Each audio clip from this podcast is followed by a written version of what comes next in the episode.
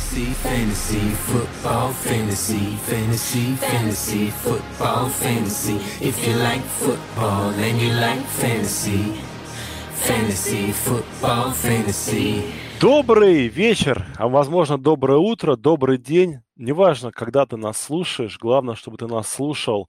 И, пользуясь случаем, мы сразу говорим патронам, которые слушают нас онлайн. Поэтому, друзья, если вы хотите слушать э, с печки, с жару, горячие подкасты, становитесь нашими патронами patreon.com, fff, там вы все найдете, поймете, сколько это стоит. Это для вас не дороже чашки кофе, а для нас это очень и очень приятно. Отгремел NFL драфт 2021 года, он был очень необычный, и, как видим, данный драфт смог вернуть меня а, в лоно подкаст семьи. Я снова готов рвать, метать и хрипеть для вас в эфире. И сегодня вместе со мной данный выпуск подкаста проведут э, наш самый лучший звукорежиссер Антон Снусмумрик. Всем здорово. Э, главный специалист по чаю и рэпа на английском языке Саша Илматик. Всем привет. Э, гроза коленей и начинающий флаг-футболист Коля Гонсалес. Коленями все хорошо, с лодыжками не очень. Ну, Коля, решим этот вопрос.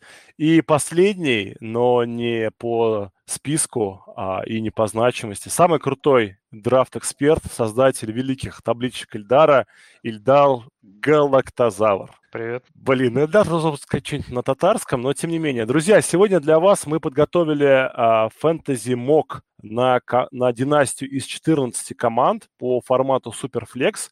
Почему на Superflex мы расскажем потом, но для начала мы начнем с самой животрепещущей темы, то, что разрывает сердца не первый день, а многим и многим. Мы специально не взяли в подкаст ни одного болельщика Гринбея, чтобы спокойно, без нервов обсудить и перемыть косточки Аарону Роджерсу и его демарш в сторону любой другой команды, где ему пообещают 4-5 лет спокойной, уверенной игры и мультимиллионный контракт в придачу. Итак, парни, ну, наши мысли по Роджерсу. Два вопрос у меня для вас. Роджерс редиска или Роджерс все-таки прав? Вот ваше мнение. Давай, может, я, я, я начну как давай, сам... Давай, давай, Как самый главный фанат Аарона Роджерса. Но я, честно говоря, вот про всю ситуацию, что там сейчас происходит, и прям, ну, прям самые детали я из того, что слышал, ну, не до конца понимаю, как бы, что и происходит. По мне, просто это, знаешь, это как вот э, семейные дрезги. Вот есть вот это отношение, как оно было испорчено у Роджерса и Гринбея с самого начала. Ну, не подходят они друг другу, как бы, да.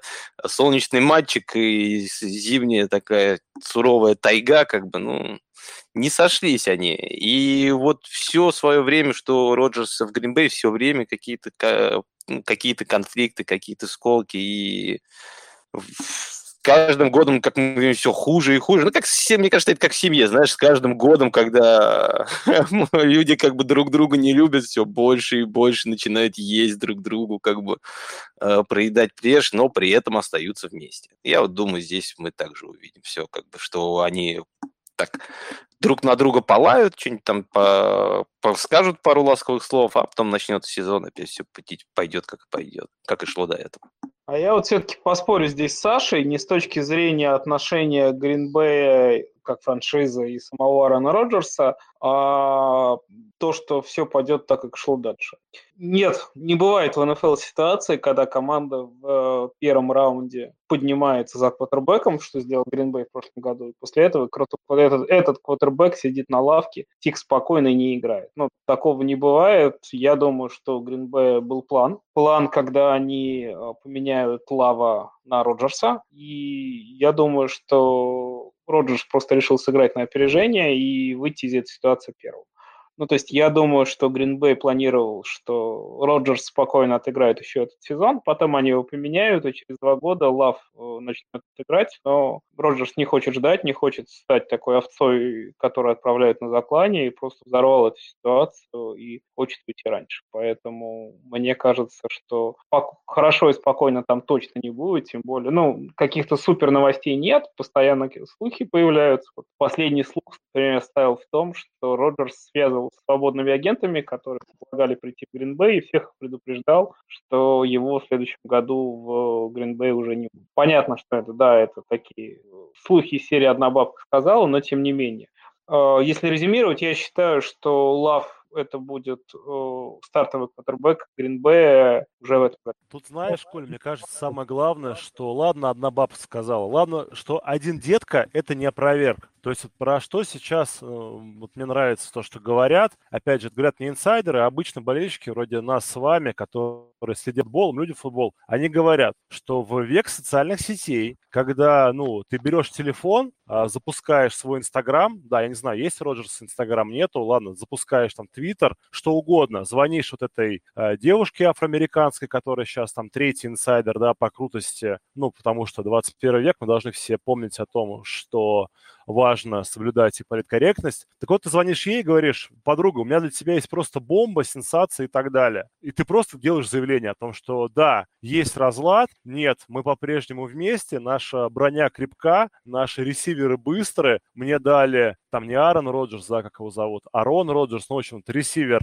кстати, очень прикольный паренек из э, Клемсона, да? Амари. Да, да, и вот ты говоришь, что, ну да, у нас есть разногласия, да, есть там очевидная там утечка информации, но болельщики Гринбея не переживайте, там лига не переживайте, я никуда не денусь, все хорошо. Вместо этого что мы видим? У нас как бы раз в день идет явно преднамеренный слив различных источников, да. Сначала кто-то сливает, во-первых, перед драфтом, да, слили. Потом для нас слили вот эту информацию, что а, Аарон Роджерс сравнил себя с Майклом Джорданом, а Гутин Куста с этим тренером, о, генеральным менеджером э, Чикаго Буллс, да, который там вот в последнем там шоу, которое там оскароносное, вот где там Джордан говорит, что этот козел мешал нам создать там ультра-мега-династию. Да, да, да, вот про Last Dance. Потом э, сегодня, да, ну, с утра, получается, вчера ночью сливается вот это вот, ну, я считаю, вообще это прямой саботаж, да, то, что он выходил на свободных агентов и говорил, ребята, я, вероятно, не буду играть в Гринбей. Вот, при том, что, опять же, а, в этом году же, по-моему, они переписали Бахтиари. Ну, неужели он Бахтиари не сказал о том, что, слушай, Давид, знаешь, я тут задумал думу адскую. То есть, ну, я понимаю чувство Роджерса, так, ну, но поведение его не совсем корректное, да, то есть он хочет, чтобы сейчас, что по сути сделали. Гринбей признал, что год назад этот обмен, э, ну, точнее, этот э, выбор Лава – это ошибка, чтобы человек, ответственный за выбор Лава, то есть как ну, персональное, да, нес ответственность, Гутекунст, был уволен, ему, соответственно, дали самый большой контракт для квотербека, поскольку он считает, что он заслуживает, и как бы тогда он подумает о том, чтобы остаться. Ну, понятное дело, что сейчас... Миш, Миш, Миш, Миш,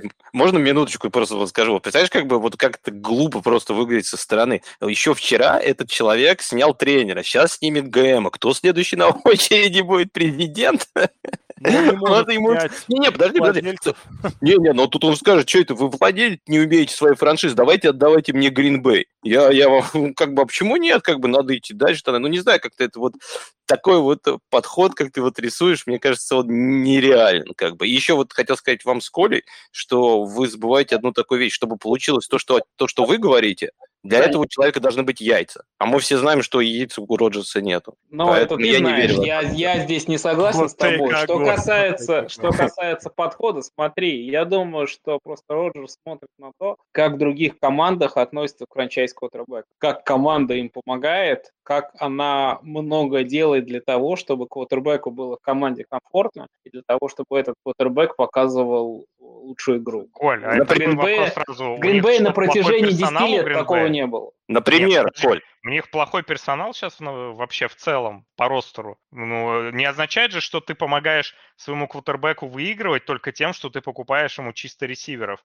Это, по-моему, вообще какой-то дилетантский подход, при том, что у него не, есть вопрос, Адамс, ну, вообще вопрос один из только, кресел. Вопрос только ресиверов, он на самом деле не самый главный. Я думаю, что, опять же, вся эта история тлела давно, и ситуация... Да, Лав, я, я ну, теперь понимаю, не, не, почему не, не, не. Лав вообще появился, потому что Роджерс еще в том году начал прочать, качать права, и я думаю, может быть, еще задолго до этого началось. Ему просто показали, что, извини, братан, если ты будешь и дальше продолжать из нас выкачивать как бы деньги, э, ну, а не думать о том, как играть, то вот мы, пожалуйста, нашли замену. И получается, что год назад они правильно сделали, сделав таким образом. А сейчас, конечно, Роджерс будет верно, себя да. выдать в отличном свете, что именно это повлияло на то его решение, что он сейчас уходит. Хотя на самом да, деле, ну, мне кажется, там проблема гораздо лучше или не лучше, мы увидим только после того, как Лав появится на поле и вообще покажет что-то, что он умеет, как он умеет играть. Э, я всегда, ну, это, опять же, мое личное мнение, я считаю, что шоу делают игроки. Игроки важнее, а в Гринбей однозначно идет мерение яйцами. Фронт-офис пытается показать, что он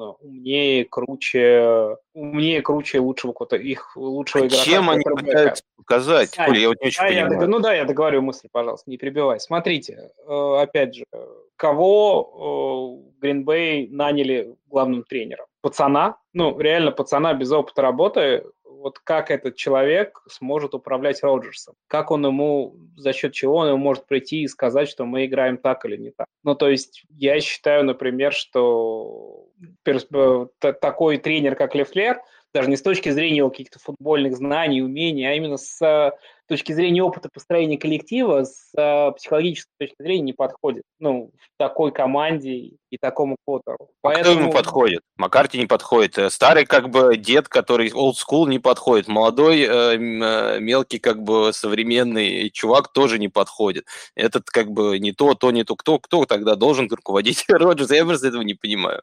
И честно, ты говорил про... Я просто не понимаю. Тот же, Эринс бы подошел вполне. Посмотрите, как, опять же, в той же Тампе Брейди и Эринс в результате распределили с э, зоны влияний. Как там Брейди с Биличиком их даже смог распределить. Понимаешь, как бы тут это Брейди есть Брейди. Не надо сравнивать э, легенду как бы всего спорта с э, одним за просто человеком, который умеет просто бросать. Это, ну, это разные видения. Опять же, Саш, ну, твой, смотри, твое отношение к Роджерсу мы знаем. Роджерс не квотербек, который умеет просто бросать, это квотербек, который Он умеет еще. Попадет, попадет в зал славы. Хорошо, Причем с первой ладно. попытки, я уверен, абсолютно. Без проблем, я но думаю, бросать он умеет. Я думаю, что если мы сейчас все наши дальнейшие споры, они на самом деле э, бессмысленны, потому что мы друг друга не преубедим. Есть две точки зрения, мы их, мне кажется, в подкасте сейчас высказали. Кто-то считает, что прав фронт-офис, кто-то считает, что Роджерс имеет право на подобного рода заявления, подобного рода забастовки. Посмотрим, что в результате будет и что покажет команда, но ситуация, опять же, на мой взгляд, она э, беспрецедентная. И вот если бы меня спросили, да или нет, будет Роджерс, э, проведет ли он еще хотя бы один снэп в желто-зеленой форме, я скажу, что нет, не проведет.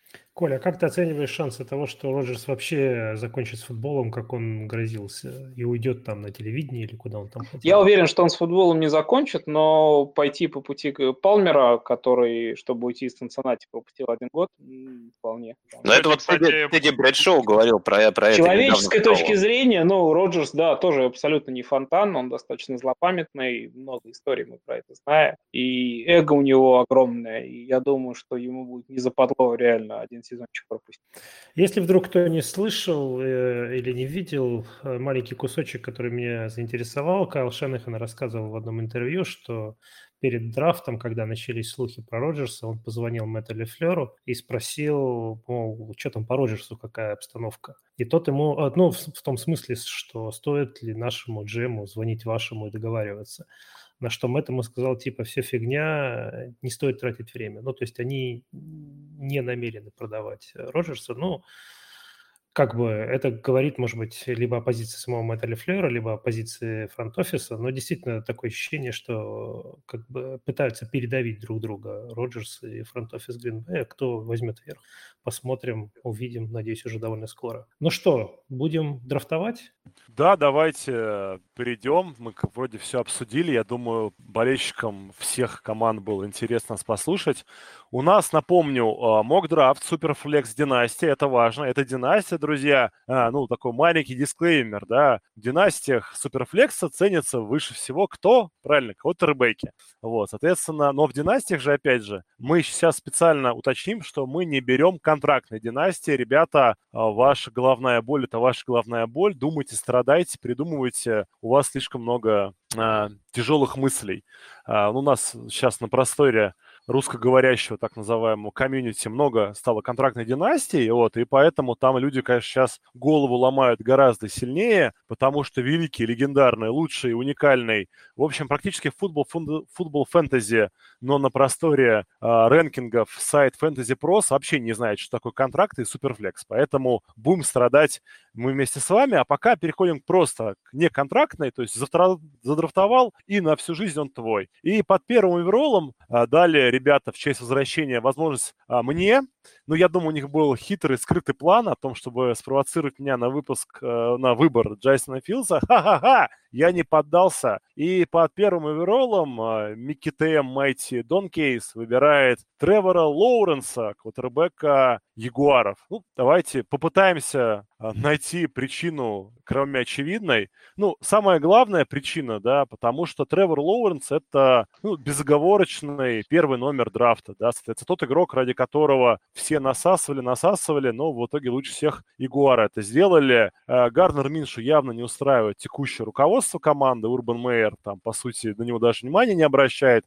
Миншу за это время успел уйти в не знаю, какие-то он секс-символы, да, там полуголый фотографируется, ждет, когда его выберут. Тревор Лоуренс, квотербек, по сути, без слабых мест. Да, у него есть проблемы, он из такого колледжного нападения, но в то же время у него главный тренер Урбан Майер, человек, который знает, что такое колледжное нападение. Также Тревору Лоуренсу дали туда в пару Тревиса Этьена, его любимого раненбека. Так что связка готова. Плюс, в отличие от других команд, возможно, да, где там бывает иногда у нас квотербеки приходят на пепелище, да, где в принципе, делать нечего. У Ягуаров есть любимый, естественно, Сани Илматиком Лавис Кашино, соответственно, сразу там плюс 10 к уверенности. Есть очень Джей Чарк, есть, повторюсь, очень а, хороший подбор бегущих, да, то есть можем мы создать выносную угрозу и ну, снять некую напряженность, да, с молодого квотербека. А, соответственно, есть Джеймс Робинсон, да, сенсация прошлого года, незарафтованного свободного агента. Есть Карлс Хайт, многоопытный, который может и того же Робинсона поучить, и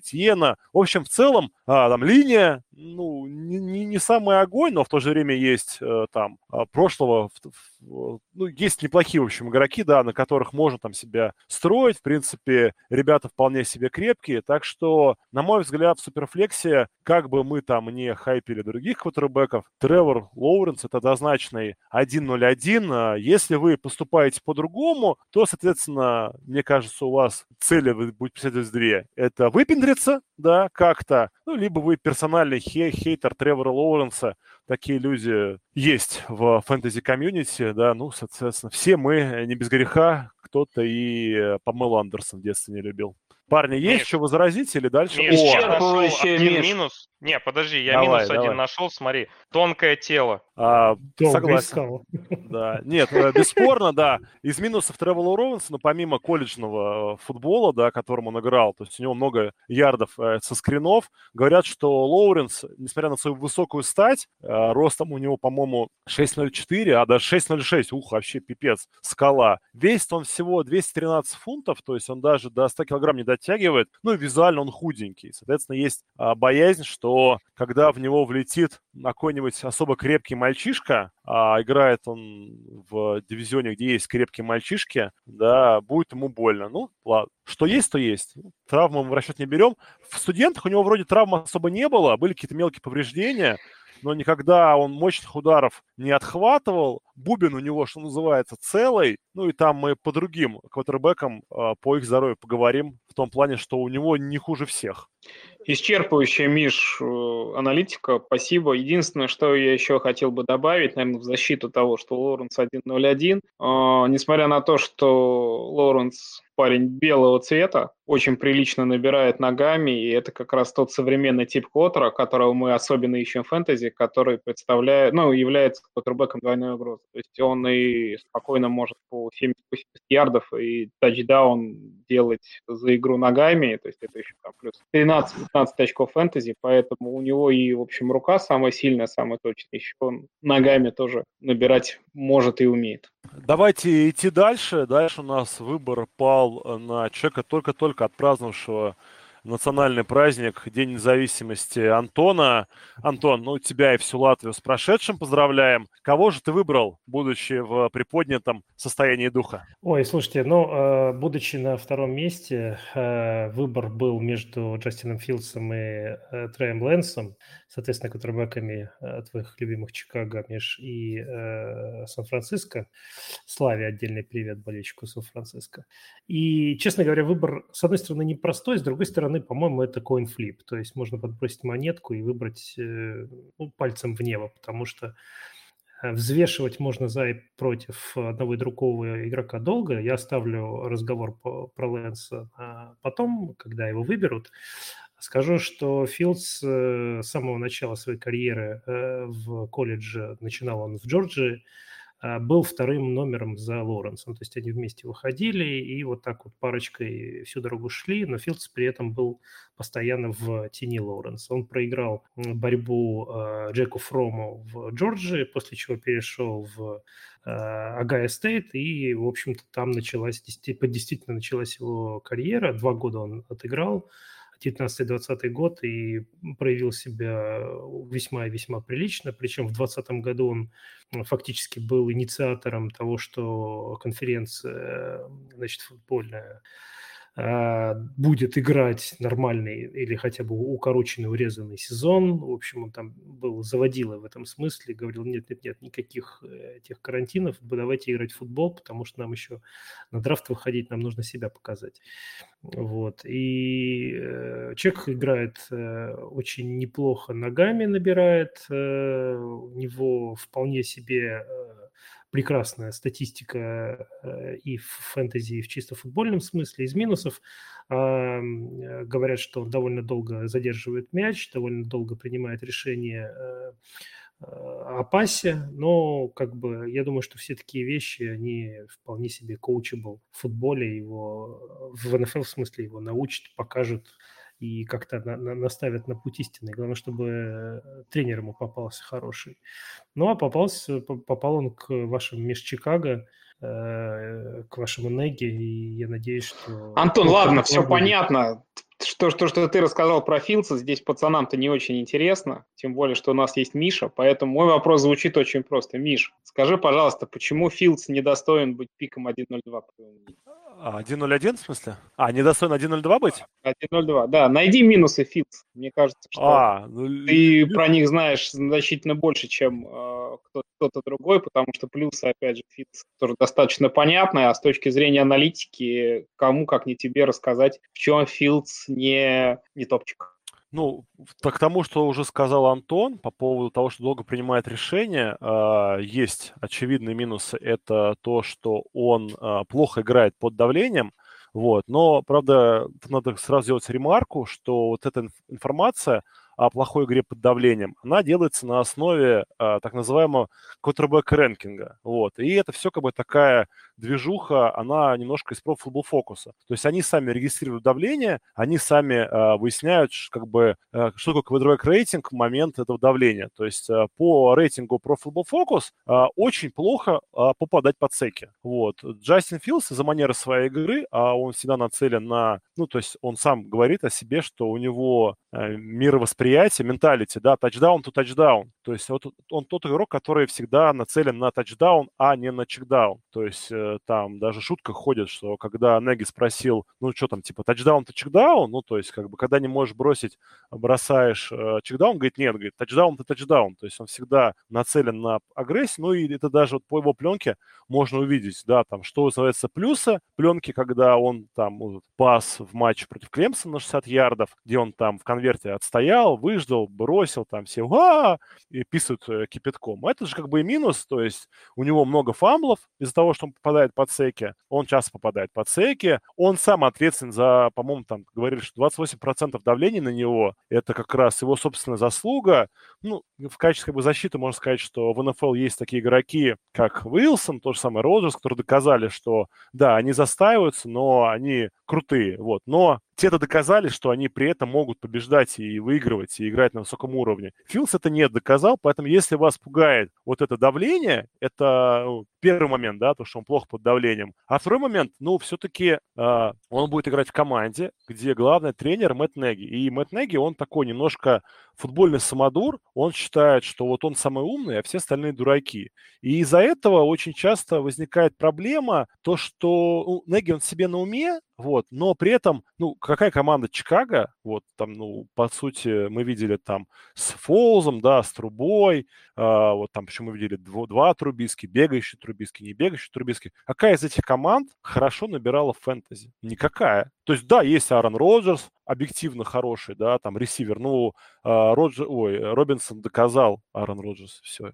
пошла крыша. Есть Ален Робинсон, да, но Робинсон набирал из Мэттом цифры, а больше никакая. То есть, в принципе, а, Мэтт Неги ни одно нападение, которое бы стабильно э, генерировало большое количество фэнтези очков на позиции квотербека, не сгенерировал. То есть у Трубиски были всегда, даже когда он был хорош, у него были Миша, игры 30 разве очков. ты не выигрывал лигу с Трубиски в качестве основного квотера? Кто, я? Да. Ну, я выиграл 32 команды. Там, извините меня, я бы мог выиграть с кем угодно у меня... А, то есть не, состав... не в нем была причина, окей. Нет, нет, не в нем, да, да. То есть, э, поэтому, э, если бы я, ну, как бы хотел найти повод не брать э, Филдс, я сказал, ну, это Мэтт Нэги, come on. У нас есть Саша Матик, который а очень... Давай, да, я, я бы сказал, наверное... год назад про Нэги, он, у нас был подкаст примерно такой же, и мы там обсуждали, и Саша говорит, Миша, а ты вообще в Неги-то уверен? Где, где, понимаешь, вот, то есть если у нас Мэтт Неги – это гуру нападения, ну, как, как считается, да, где а, этот продакшн? Извините меня, у нас есть а, Шон Маквей, которым, ну, с весьма средним Джаредом Гоффом просто там какие-то цифры. У нас есть Шенахан, который готов, извините меня, из любого человека, похожего на квотербека, и с а, тремя водоносами на позиции раннеров вам штамповать цифры. У нас есть, ну, просто квотер, которым похер с кем, когда играть, тот же самый Аарон Роджерс, да, им пофиг, кто у них тренер. Они будут делать и делать и делать, делать цифры. У Чикаго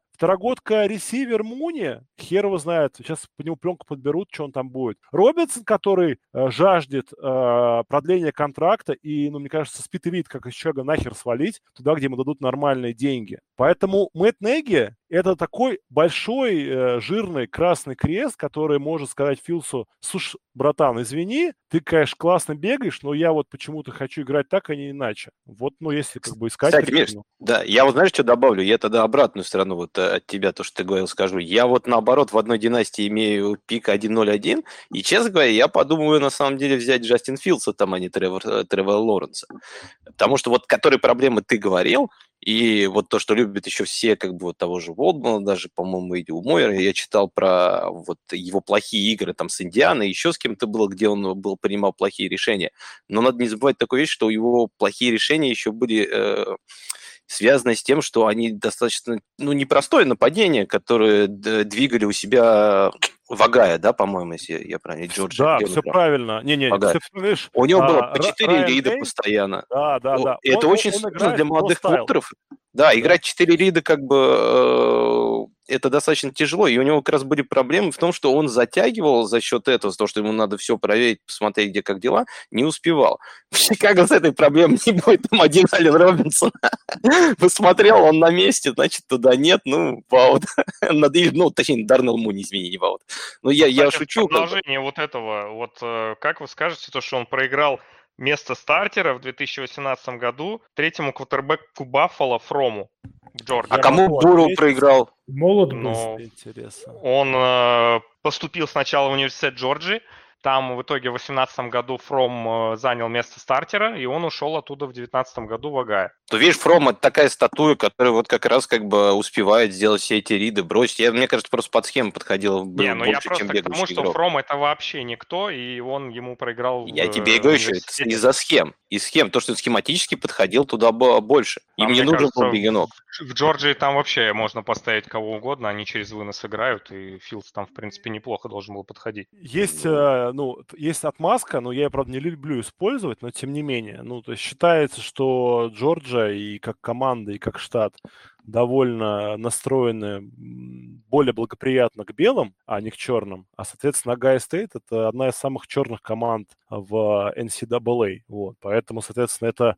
Ну, причина такая, я тоже не очень люблю, вот, но, тем не менее, а, Причина, почему в Джорджии? Ну, потому что тренерский штаб сделал ставку на Фрома. Им нужен был такой белый, однозначный. То есть белый тут не в, не в плане цвета кожи, а в плане, скорее, э, поведения на поле, да, то есть такой более э, предсказуемый, более статичный. Ну, честно говоря, обоснования логичного никто сказать не может. Просто вот он тогда облажался. При том, что... К тому же он ушел в Агай. Агай все-таки надо понимать, что это не какой-то как бы степ-даун. Все-таки, мне кажется, Агай и Джорджи это приблизительно одного уровня франшизы, нет? Не-не, бесспорно, да, да, да. И ну, Агай по поводу... покруче. По поводу борьбы, вот э, когда-то там давным-давно э, был э, лагерь, который организовывает Under Armour. Там оно руки the что-то там. Ну, в общем, это э, лагерь такой, куда приезжают э, самые топовые школьники нации. Вот, ну, все наверняка видели видосики. По-моему, он называется, нет? А? Разве не QB Collective он называется, где как раз на главной, э, ну, как бы на главной страничке как раз Джастин Филдс. Там, где ну, может... работает, Лафлер работает, да? Ну, я не уверен, по-моему, нет. По-моему, это такая андерморовская штука, туда вечно там всякие ресы топовые приезжают. В общем, туда приехал два квотера, Тревор Лоуренс и Джастин Филдс. И все такие, ну, типа, Тревор Лоуренс, он тогда был первым школьником нации, ну, коему он и остался, да, типа, он сейчас возьмет MVP, а в результате вот в этой, как бы, опять же, это, это не настоящие игры, это какие-то там дрилы, да, вот вся пижня. Но MVP получил Джастин Филдс, то есть Джастин Филдс уже дважды а, Тревору Лоуренсу писюн-то в бараний рог скручивал, так что еще там карьера еще в НФЛ лучше сложится, это посмотрим. Не, ну вот, они, но... кстати, всегда, и Лоуренс, и Филдс, они всегда шли нога в ногу, и тут надо еще отметить, что Лоуренс, ой, Филдс считается восьмым лучшим рекрутом за всю историю вообще рекрутинга. То есть это тоже, ну, звезда, которая изначально росла, просто Лоуренс всегда был более перехайпленный.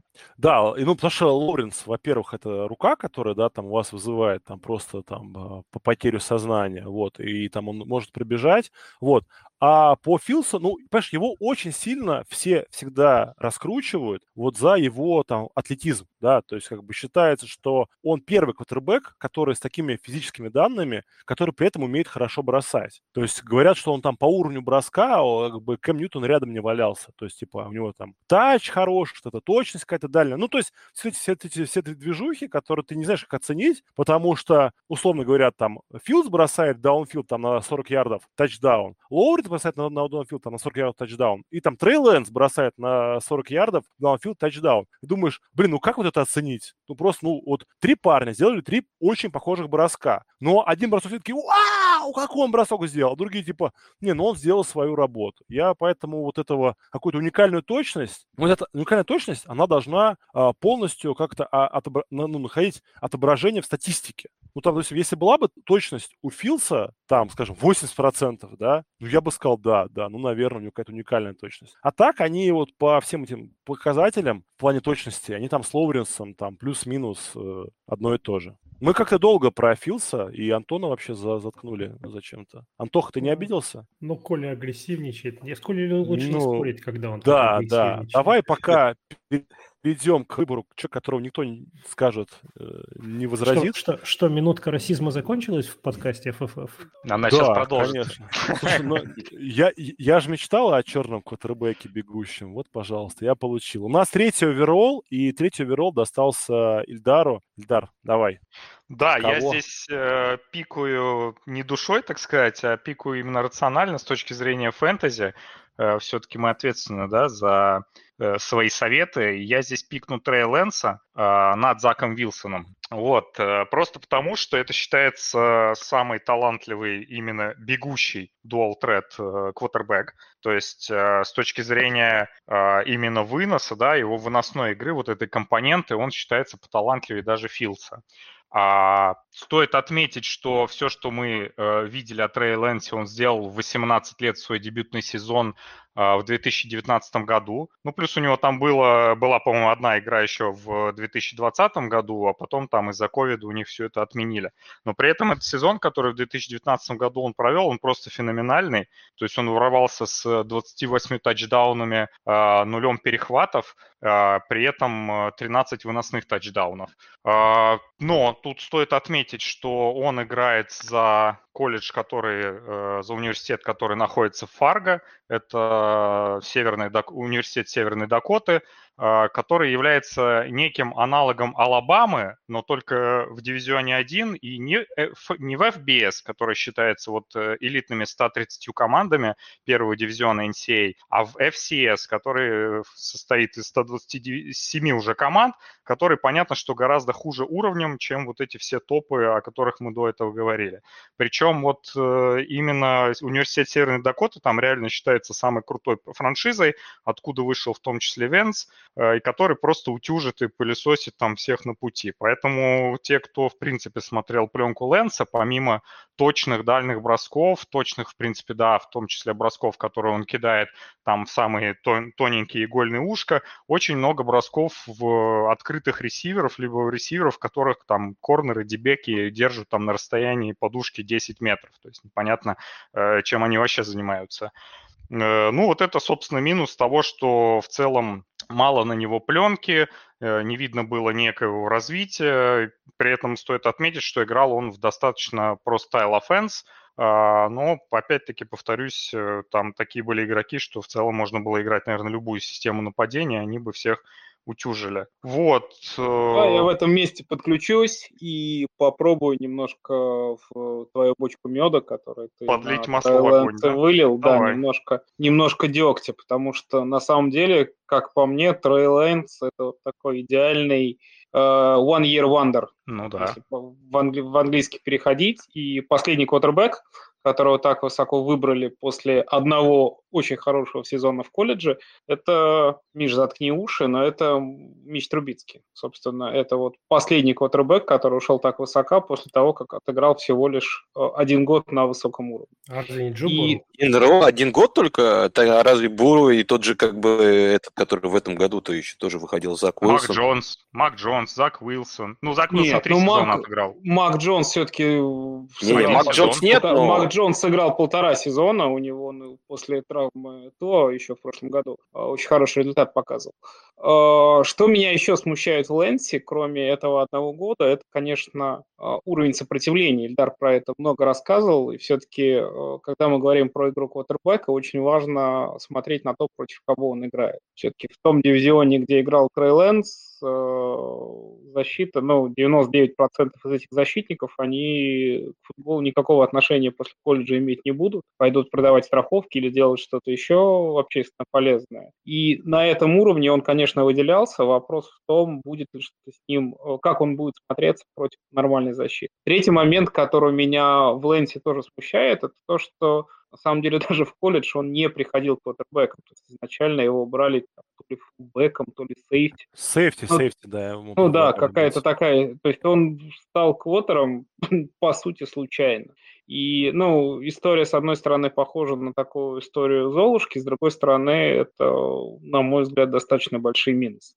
Если Коль, ну вообще тут, говорить, э... если резюмировать, я ну. просто сейчас закончу, то для меня Лэнс – это квотербек, безусловно, с самым высоким потолком, ровно по тем причинам, которые назвал Ильдар, но и с самым низким полом, который просто может стать нулем. И тратить третий пик на, ну, на нашем драфте это третий пик на игрока, который э, может ничего не показать вообще, ну, мне было бы достаточно стрёмно. Может быть, я бы взял, например, того же Зака Вилсона сейчас вместо Лэнса, просто потому что мне кажется, что Вилсон немножко надежнее, немножко сейфовый. Здесь, опять же, надо выбирать, э, когда игрок будет на третьем пике, например, выбирать между Лэнсом и Вилсоном, ему надо вот эти риски тоже э, обдумать и принять взвешенное решение, потому что, на мой взгляд, именно пол Лэнса нулевой. Смотри, я ну, думаю, Альберт обдумал.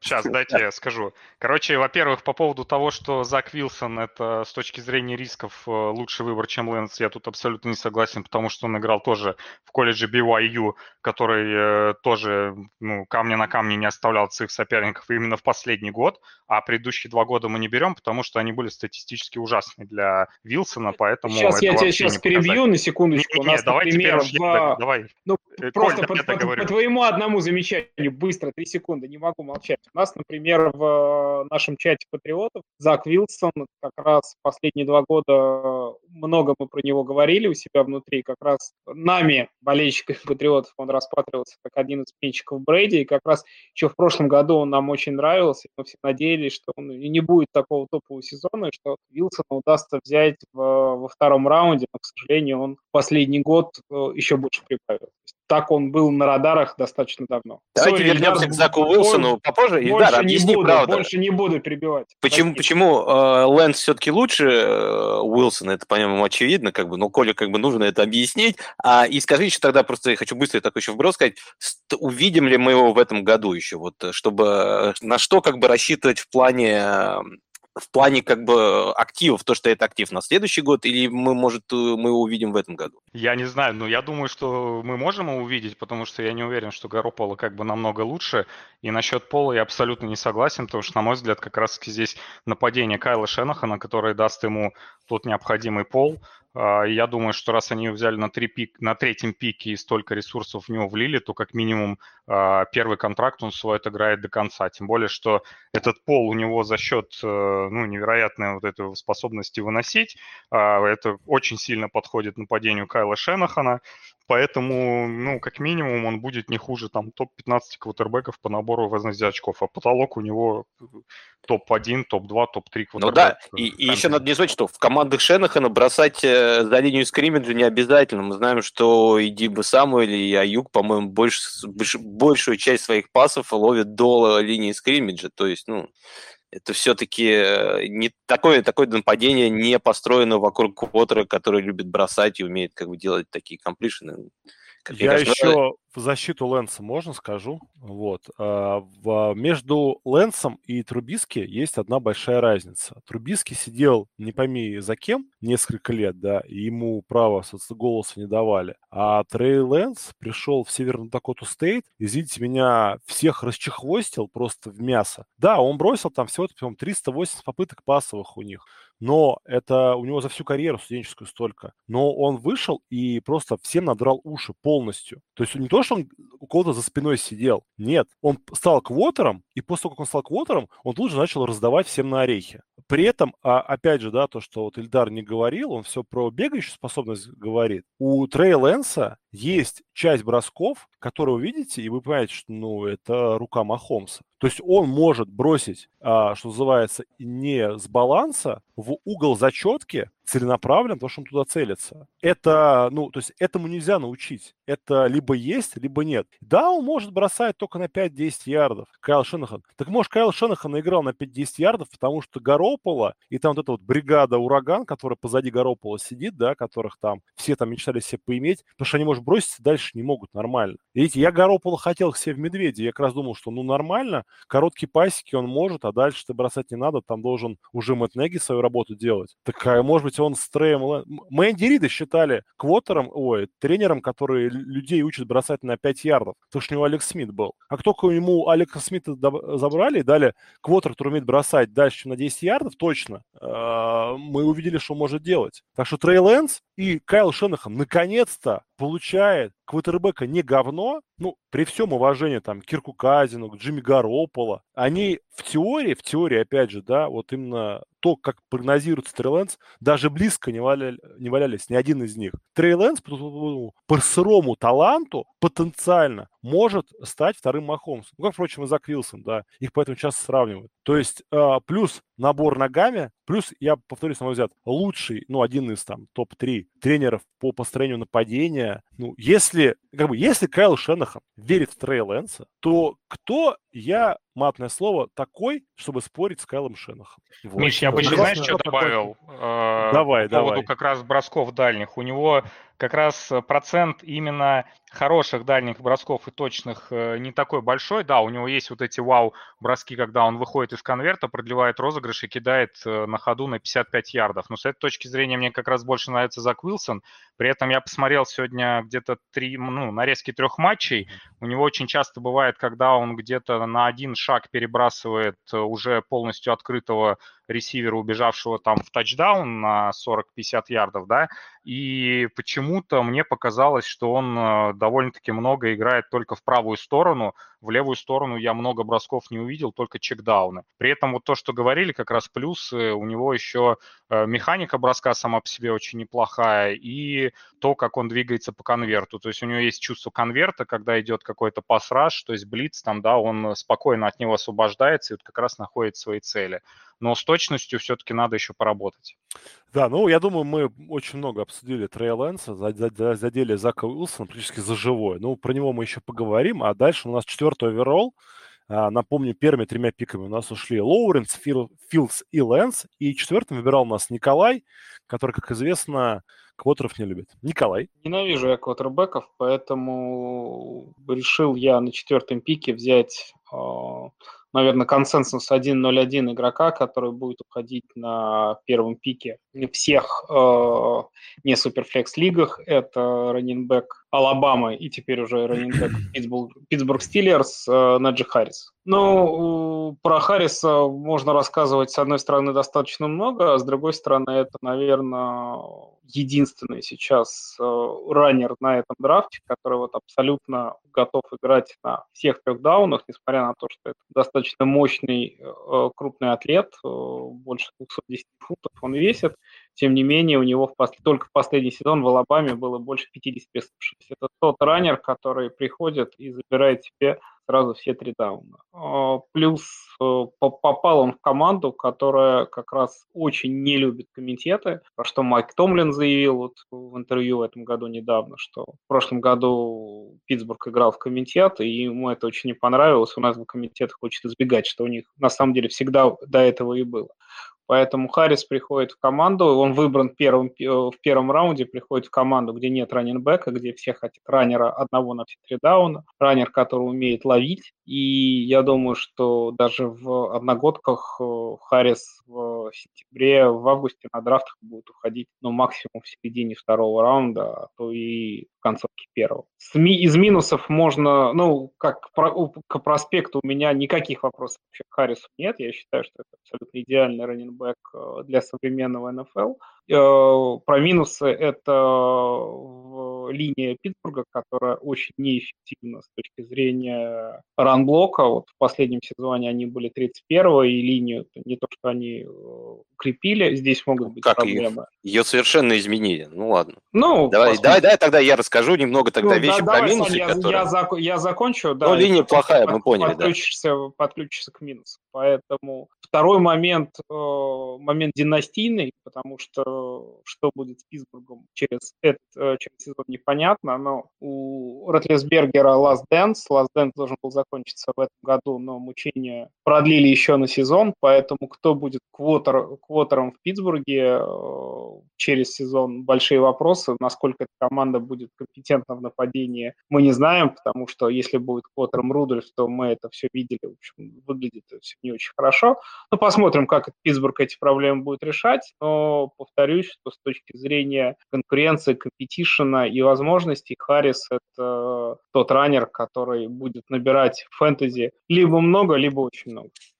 Ну, я вот здесь согласен. Я вот вижу для Хэрриса в этом году прям вот 1200 ярдов по земле, 40 ресепшенов, 12 тачдаунов. Это, я думаю, easy numbers как бы для него будут в этом, даже в свой первый год. Это, это раннер, который может и зоны, gap, и может в слоте даже стать, как бы сыграть ресивера. Он может почти все. Плюс мы взяли во втором раунде тайтенда Фрайермута, которого специализация в основном это блоки. Он очень хорошо э, играет в систему zone блока. Также мы поставили, мы поменяли, кстати, двух таклов. Э, Чукса и Баннер теперь будут нашими таклами слева и справа. Баннер как раз человек, который играет хорошо именно тоже в зонный как бы э, вынос. Мы взяли центр молодого в третьем раунде, который играл тоже в зонной системе. То есть, как я вижу, что как бы Мэтт Кеннеди, его нападение будет строиться, и вынос будет строиться за счет э, зонного нападения э, через, ну, ту сторону, в которой будет стоять Тентен в основном двигаться. В отличие от того, что было раньше, где у нас был в основном power концепт, где мы в основном делали играли гэпы, куда должен был лететь Конор, но он туда почему-то не летел. Вот, поэтому мне нравится то, что, во-первых, его взяли высоко, Дравковил, под него уже подстроили линию, то есть как бы на него уже есть четкий план определенный. Проблема его как бы заключается в том, что у него нету э, хорошей скорости. Он э, хорошо читает э, блоки. Он вот, вот единственный, он единственный раннер на самом деле в этом, а, в этом году, который умеет больше, чем одного рида делать. Все остальные в основном это больше гэп-раннеры, чем как бы зонные. Поэтому он все-таки на уровень выше них. Но при этом, а, конечно, есть вероятность того, что те изменения, которые мы сделали с линией, они, вот как Оля говорит, как бы не будут достаточны, как бы. А с его, с его неумением, как бы без вот такой скорости, как бы э, большой, как вот есть у Баркли, да, у, есть вероятность того, что он будет как Монгомери в свой первый год, там, прошел линию, упал, как бы, заработал 3 ярда, пошел дальше, как бы, вот. У меня больше в этом опасения. А вот на самом деле то, что династийных каких-то опасений я бы не сказал, даже если не будет э, квотера, мне кажется, раннер это такая позиция, которая не так сильно будет от этого зависеть. И тишина. И тишина, да. Но тишина, видимо, потому ну, что следующий... Значит, все согласны, да, потому что всем нравится выбор Найджи Харриса. Безусловно, 1-0-1 обычных династий. Э, чемпион, паунд for паунд, да, тут спорить не о чем. И хороший спот, хорошее место, и где, главное, имеет играть выносной футбол. Сань, ну, тебе надолго заткнуть тебя не удается. Вот. А под пятым оверолом, наконец-то, твой игрок. А, вот. Ну, кого ты там надрафтовал?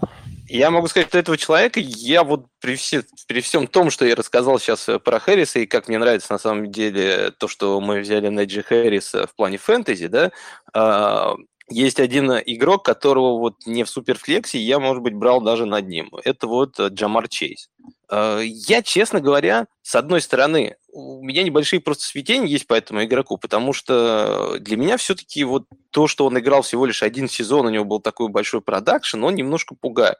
Но когда отдельно смотришь на многие его э, статистические показатели, ну и просто даже пленку, ну, мне сложно представить, как бы, что было бы хуже дальше, как бы в следующих сезонах. Да, может быть, не такое, не, не такое прям супер цифры бы он показал, потому что там нападение ЛСЮ было очень таким взрывным, там был и Борроу, считай, и Джефферсон, там, ну, там очень много игроков э, из той команды ушло сразу же, по-моему, на драфте, там, не буду, не помню, какое количество, но их было достаточно много, поэтому Пять, команда... человек чуть не в первом раунде шло. Это, по-моему, чуть ли не рекорд там для LSU был. Да, да, да, да, да. Это чуть ли не, не рекорд NCAA, в принципе, был какое-то ну, да. количество. Да, поэтому э, парень, э, парень был в хорошей компании. Но я думаю, что вот я смотрел, вот есть очень хороший, всем советую иногда, особенно по ресиру, читать, вот мне нравится у Мэтт Хармона, вот его Reception Perception, как бы метод, где он сравнивает успешность того, как люди бегают маршруты, потому что он считает, что это хорошо передается на уровень НФЛ, то что если студент правильно и четко бегает свои маршруты в студентах, он, скорее всего, их будет бегать и в студентах. И по его показателям э, Джамар Чейз – это человек, который там бегает ну, почти все, как, э, все э, маршруты успешнее там 70-80% как бы игроков э, в лиге, если в общем брать. Там у него, по-моему, 77 в общем показатель. То есть как бы, ну, он всесторонний ресивер, он большой достаточно для слота и, и достаточно быстрый для, для, ну, для того, чтобы играть с края. Мне кажется, он может преуспеть и там, и там, его можно двигать э, всесторонне. Он готов, как бы умеет играть против пресса. Я просто вот, честно говоря, вот когда читал про него, что у Волбана, что вот у Хармна, еще и других многих специалистов, вот смотрел на пленку, правда, видишь, как бы сильно слабых мест я там не очень много заметил. Одно, одно сильно слабое место. Какое? Не в ту команду попал? Нет, но это, это хотя бы тоже можно обсудить. Э, один год. Ну вот да, я говорю, это единственное, что меня тоже останавливало поначалу. Но знаешь, если как бы глубоко, глубоко все равно как бы я глубже начал копать в него и смотреть вот э, за последнюю неделю, мне как-то это то, что это всего лишь был один год, стало меньше как-то э, напрягать. Потому что, ну, мне кажется, такие вещи, они не пропадут и не пропали. Да, может быть, они были бы не таким, не такого уровня, как бы тот сезон. Это был бы все равно хороший эфир. Ильдар, что Слушай, думаешь? А мне, не, мне, собственно, вопрос к вам. Я думаю, он интересует как раз очень многих, кто драфтует где-то в районе четвертого пика. Это почему вы в Супервлексе позволили себе пикнуть э, ресивера и раннера над гораздо более ценной позицией, над игроком того же тира, что и Трей Лэнс, и Филдс. То есть там остался еще один у нас квотербек, которого, в принципе, можно безопасно достаточно пикнуть, а вы берете те позиции, которые в value настолько не вырастет, как в Суперфлексе. А потому что я не считаю их игроков одного тира. Я считаю, Зак Уилсон это игрок намного ниже э, тир, чем Лэнс, Филдс и Лоуренс. Э, это тот же, ну, наверное, чуть выше, конечно, чем Мак Джонс потеря, но у меня много вопросов вот по именно как раз Зак Уилсон. Я считаю, что это вот из всех ресиверов первого раунда человек, который имеет самую большую вероятность быть бастом из всех. Слушай, ну даже если предположить, вот вокруг него сделали неплохое окружение, предположить, что он будет там топ-15, топ-20 квотербеков, это не будет ценнее, чем э, четвертый выбор, либо там первый там раннер э, Питтсбурга, грубо говоря. Там первый раннер Питтсбурга, он все равно будет где-то десятым. Там, да, у нас э, очень много талантливых раннеров, сейчас много талантливых ресиверов, а квотербек это достаточно дефицитная позиция. Э, согласен, но Смотря какой квотер, ну, ты посмотри, Джош Розен быстро как бы перестал быть э, людям интересен. Сам Дарнет очень быстро в цене упал, Дрю Лок точно так же. Ну, не знаю, я не сказал бы так, что о, позиция прям квотера сразу всегда определяет и должна главенствовать. Здесь э, талант э, тех же Харриса и Чейса. Я согласен с тем, что, например, Чейса, наверное, надо было брать все-таки, наверное, выше Харриса. Вот здесь все-таки, если мы говорим династийном все-таки э, эквиваленте, ну, тут зависит еще от команды, от того, как ты строишь ростер. Ну, я давайте, поскольку следующий пик мой, и он очень сильно связан с... Э, потому что, ну, по Чейсу, я думаю, тут вообще больше не о чем обсуждать. Он как раз связан с э, вопросом Ильдара, я под шестым оверолом беру Зака Уилсона, ну и сразу как бы скажу, тогда о чем это эти с минусов, да? Ну, опять же, я бы брал э, Вилсона и четвертом, и пятом. То есть, на мой взгляд, в этом году на суперфлекс драфтов должно 4 квотеру ходить прям подряд. Вот. Ну, Мак Джонс там уже вкусовщина. Почему Зака Вилсона можно... Ну, не, причина, почему не надо брать высоко. Ну, во-первых, э, кто такой Майк Ляфлер? У меня большой вопрос. Ну да, то есть э, он э, кореш Маквея, если я правильно помню. Ну, как покажите мне других корешей Маквея, которые, что называется, стали замаквеились. Роберт Салех, да, классный такой черлидер там. Э, я почему-то его с Майком Томлином сравниваю. Ну, построил он классную защиту в 49-х.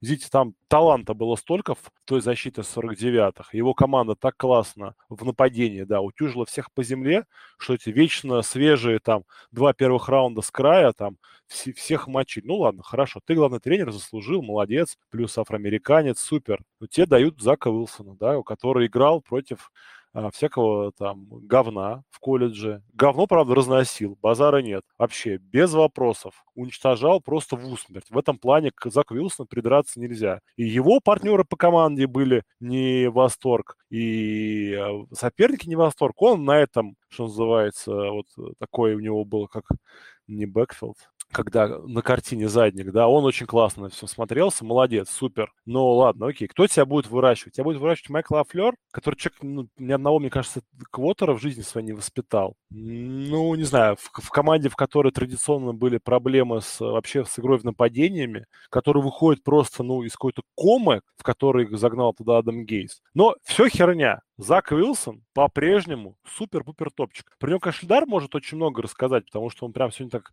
красиво объяснял, почему Зак Уилсон это второй квотер этого драфта, а не Филдс и не Лэнс, но я буду вместо него. А Зак Уилсон, на мой взгляд, да, это самый, что называется, махомсообразный парень этого драфта. То есть это тот человек, который бросает под любыми углами, самая классная рука, веселая, мощная и так далее.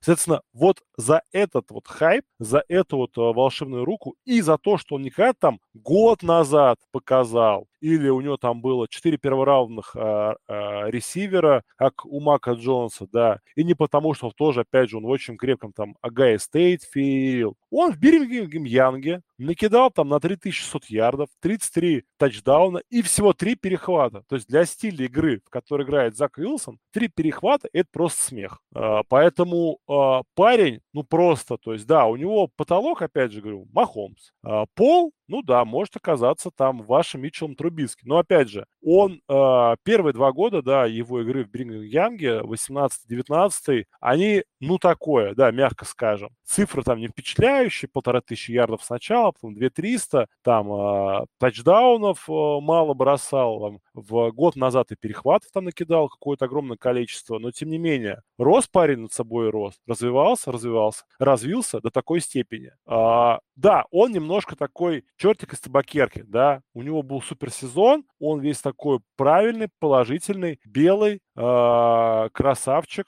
вот, э, мама у него, да, дай бог каждому, все дела, но минусы, ну вот минусы я описал, плюсы, ну, у Махомса тоже было куча минусов, когда он приходил, то есть, опять же, никто не может в НФЛ правильно оценивать квотербеков, никто, ни один тренер, что бы вам ни говорил, не может правильно оценить э, квотербеков. Э, люди думают, что лучшим будет Алекс Смит, лучшим оказывается Роджерс, люди думают, что лучшим будет там Трубиски или Вотсон, лучшим окажется Махомс. Никто. У парня есть а, вот как вот мы берем ролевую игру, да, и набираем а, разные способности. Ноги есть? Есть. Светлая голова, умение читать есть? Есть. Рука волшебная есть? Есть. Что еще вам надо? Ну, у него есть свои минусы, безусловно. Но э, при правильном коучинге, а вот тут как раз да, самый главный вопрос, все эти минусы должны уйти, а остаться только вот свежий восторг эмоции, когда, которые ты ловишь, когда смотришь на Зака Вилсона. Для меня э, был на этом драфте Зак Вилсон и э, Филдс, это вот они шли вот, ну, под, под, под одной чертой. То есть я, для меня, я не могу вот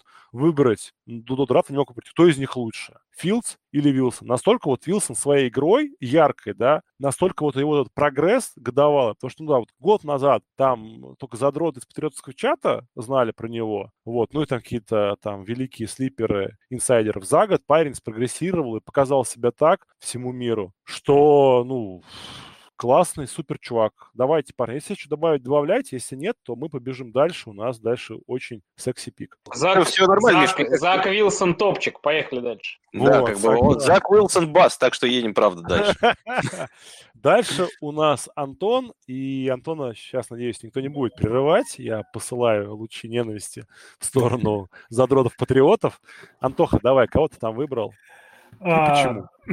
Да, седьмой пик э, я выбра- выбирал сердцем. Понятно, что если, э, будучи на седьмом пике, у вас э, жопа жопная с квотербеком, то надо брать Мака Джонса. Но я выбрал сердцем и взял Кайла Пицца, Тайтенда Атланты, четвертый пик общий этого драфта. Кто я такой, чтобы спорить, как говорится, с генеральными менеджерами НФЛ? А, ну, если вдруг кто живет под камнем и не знает, то Кайл Питц – это ресивер э, в теле Тайтенда, который показал исторические охренительные цифры в э, прошедшем сезоне. Э, он был лучшим тайтендом в NCAA и третьим лучшим в позапрошлом сезоне статистически, ну и, по крайней мере, в Power 5. И э, оказался он в Атланте, где э, не ровен час э, обменяет Хулио Джонс, или он опять сломается. Э, хотя, впрочем, и с ним на поле, я думаю, что Пиц должен набирать, будь здоров. То есть, грубо говоря, расклад такой. Глядим на Пицца, представляем себе статистику Китла или Келси, и все что, все, что меньше, будет уже считаться практически провалом для этого игрока. А, исходя из этого, ценность Тайтенда, особенно если вы играете в Тайтенд премиум лигах, там вообще без вопросов. А, Питц должен, на мой взгляд, в Э, не суперфлекс лигах уходить в топ-3. Ну вот кому что больше нравится, кому что больше нужно, Харрис, Чейз и Питц. Э, поэтому для меня это вот такой относительно ноу-брейнер. Седьмой пик, Кайл Питц. Забираю. Дайте два. Антон, вопрос э, немножко не по форме, но ты бы брал э, пицца под первым оверолом вне суперфлекси? Думаю, что Конкретно нет. ты. Думаю, что нет. Чейз мне нравится больше, чем Пиц. А, честно говоря, ну вот как, как проспект, да? Ну, Чей, вот, вот, да, почему я вопрос задал. Чейза выходит на драфт каждый просто вот у нас сейчас от ресиверов а, просто вагон маленькая тележка. В этом году было три блючипера или там четыре, да, то есть, ну, квотербеки, ой, ресы, которых оценивают там как суп, будущих суперзвезд. А Тайтенд, который будет фэнтези продакшн иметь достойный, это, ну, это надо обосраться, чтобы найти. То есть сколько сейчас стоимость э, Келси или Китла в пиках первого раунда в любой лиге? Ну, там э, от двух только переговоры будут начинаться. Ну хорошо, а сколько бы ты э, ресиверов топовых обменял бы на Келси или на Китла один в один? То есть, я... ну кто это может быть? Деванта Адамс, Хопкинс может быть, я не знаю, кто еще. Вообще, да, я даже думаю... Ну то есть ожидания от пиццы такие, что это должен быть топ-3 вот за этими двумя, с этими двумя ну, парнями. Тайтенд. Вот и все. Если, не, если хуже, ну тогда провал, что делать? Ну, я, я просто в тайтендов не верю. У меня был э, боль, боль у Джей Ховард, ее зовут, и я еще помню, как э, Эрик Брон в лигу приходил, так что я просто в тайтендов слабовато верю. Но этот парень настолько обосраться крутой, что я вообще не знаю. Ну, выглядит классно. Ну, Во Флориде он это выглядит... Просто... Это, это как бы вот если вам нечего смотреть э, вечером дома, да, вы один, жена с детьми уехала в деревню к теще, ребята, включаем highlight Кайла, Кайла Питтса, достаем как бы эм, бутылку крепкого или не бутылку, да, до, и просто балдеем нон-стопом. Это... Вот, видишь, вот, знаешь, то, что ты еще говорил, как бы, да, и насчет того, что взять его повыше, что все-таки это же может быть Келси, как бы, может быть Китлом. Но тут нужно то, тоже понимать, что он, конечно, хороший парень, но есть вероятность, что он будет, э, например, ну, может быть, как Марк Эндрюс или Дерн Уоллер. Это тоже, в принципе, не такое плохое. бы. Это совсем быть. неплохо, да. Слушай, ну, когда ко мне приходят за Воллером люди, я говорю, так, сколько ты мне даешь первых раундов? Один? Я говорю, иди на и вот, то есть я, я, я, я, я не стесняюсь людей за Воллера посылаю на бок. Да? Просто прям, да. А, я продавал. Ну, ну, не, я просто, я, я, я, конечно, тайтендов люблю, и вот люблю, когда вот тот же Келси, который выдал в прошлом году феноменальный сезон, там он, э, считай, как бы свою позицию просто уничтожил, но только вот такие сезоны делают прям какого-то одного вот прям тайтенда таким сильно релевантным. Обычно это все равно там у тебя 2-3, которые наверху, которые набирают, ну, нормально, потом гигантский обвал, и все остальные там 10-15, как бы между ними разница там 15-20 очков. То есть, ну, по-моему, кто-то из Pro Football Focus, а возможно, Ван Сильвер сказали, вот представьте, вот, что вы можете на драфте взять э, праймового Гронка, и который будет играть еще ближайшие 8 лет. Вот как бы, ну, то есть они, они же активно сейчас продают идею, что Кайл Питц это 1.01, не суперфлекса. И вот, ну, потому что я человек внушаемый, мне очень легко, что называется, охмурить, я вон уже Джастина Филса готов э, детей называть его честь. Так вот, ну, я просто смотрю на Кайла Пицца, я смотрю на то, что он делал, я смотрю, как он бегает маршруты, а потом просто смотрю на два показателя. Это рост и вес. Я вижу, что вот это вот быстрая, подвижная, бегающая маршруты, как э, Девонта Смит машина, ростом 198 сантиметров и весом 111 килограмм. Но он визуально на пленке выглядит как парень метр восемьдесят пять и весом 100. Как он это делает, я нифига не понимаю. Но я когда вижу такое, я понимаю, что ну, как бы, как бы ну, можно как бы и тр- трейдапнуться за ним. Но это так, мечты. Больно падать, если он бастнет, а? Да, ладно, давайте дальше. Я думаю, давайте дальше. все понятно. Да, и у нас э, самый молчаливый сегодня участник подкаста, но потому что он самый умный, э, Ильдар и его восьмой оверолл. Ну, тут э, все ожидаемо. Опять-таки беру квотербека, Мак Джонс. Причем, мне кажется, вот если брать порядок э, пиков, как у нас пошел, я бы, наверное, Мака Джонса тоже брал бы за этой троицей, потому что, на мой взгляд, э, именно фэнтези апсайда у Мака Джонса не так много, а, потому что он практически не выносит. То есть это классическая такая статуя старой формации квотербек – при том, который достаточно неплохо должен вписаться именно а, в то нападение эпохи Тома Брейди Нью-Ингланда, а, он фактически, некоторые его даже сравнивают э, и с Томом Брейди. Он последний сезон э, набрал 4500 ярдов, у него показатель комплитов 77%, 41 тачдаун, 4 перехват.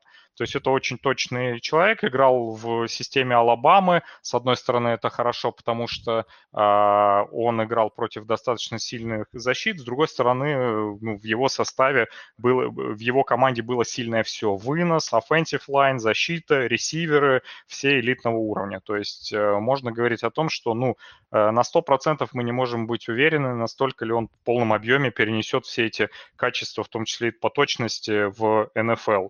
Либо же у него с этим могут быть какие-то проблемы. Он считается самым аккуратным квотербеком из всех пяти, которых мы только что перечислили в пределах э, вот, коротких и средних пасов.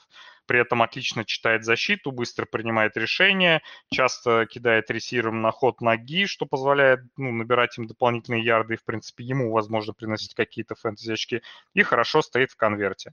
Из минусов, э, кроме того, что я отметил, у него нет апсайда на выносе, у него самое высокое количество ярдов, набранных при пасах на открытых ресиверов. То есть, ну, это как раз-таки Ведель, Смит, там и все вот эти топовые ресы, которые играют в Алабаме.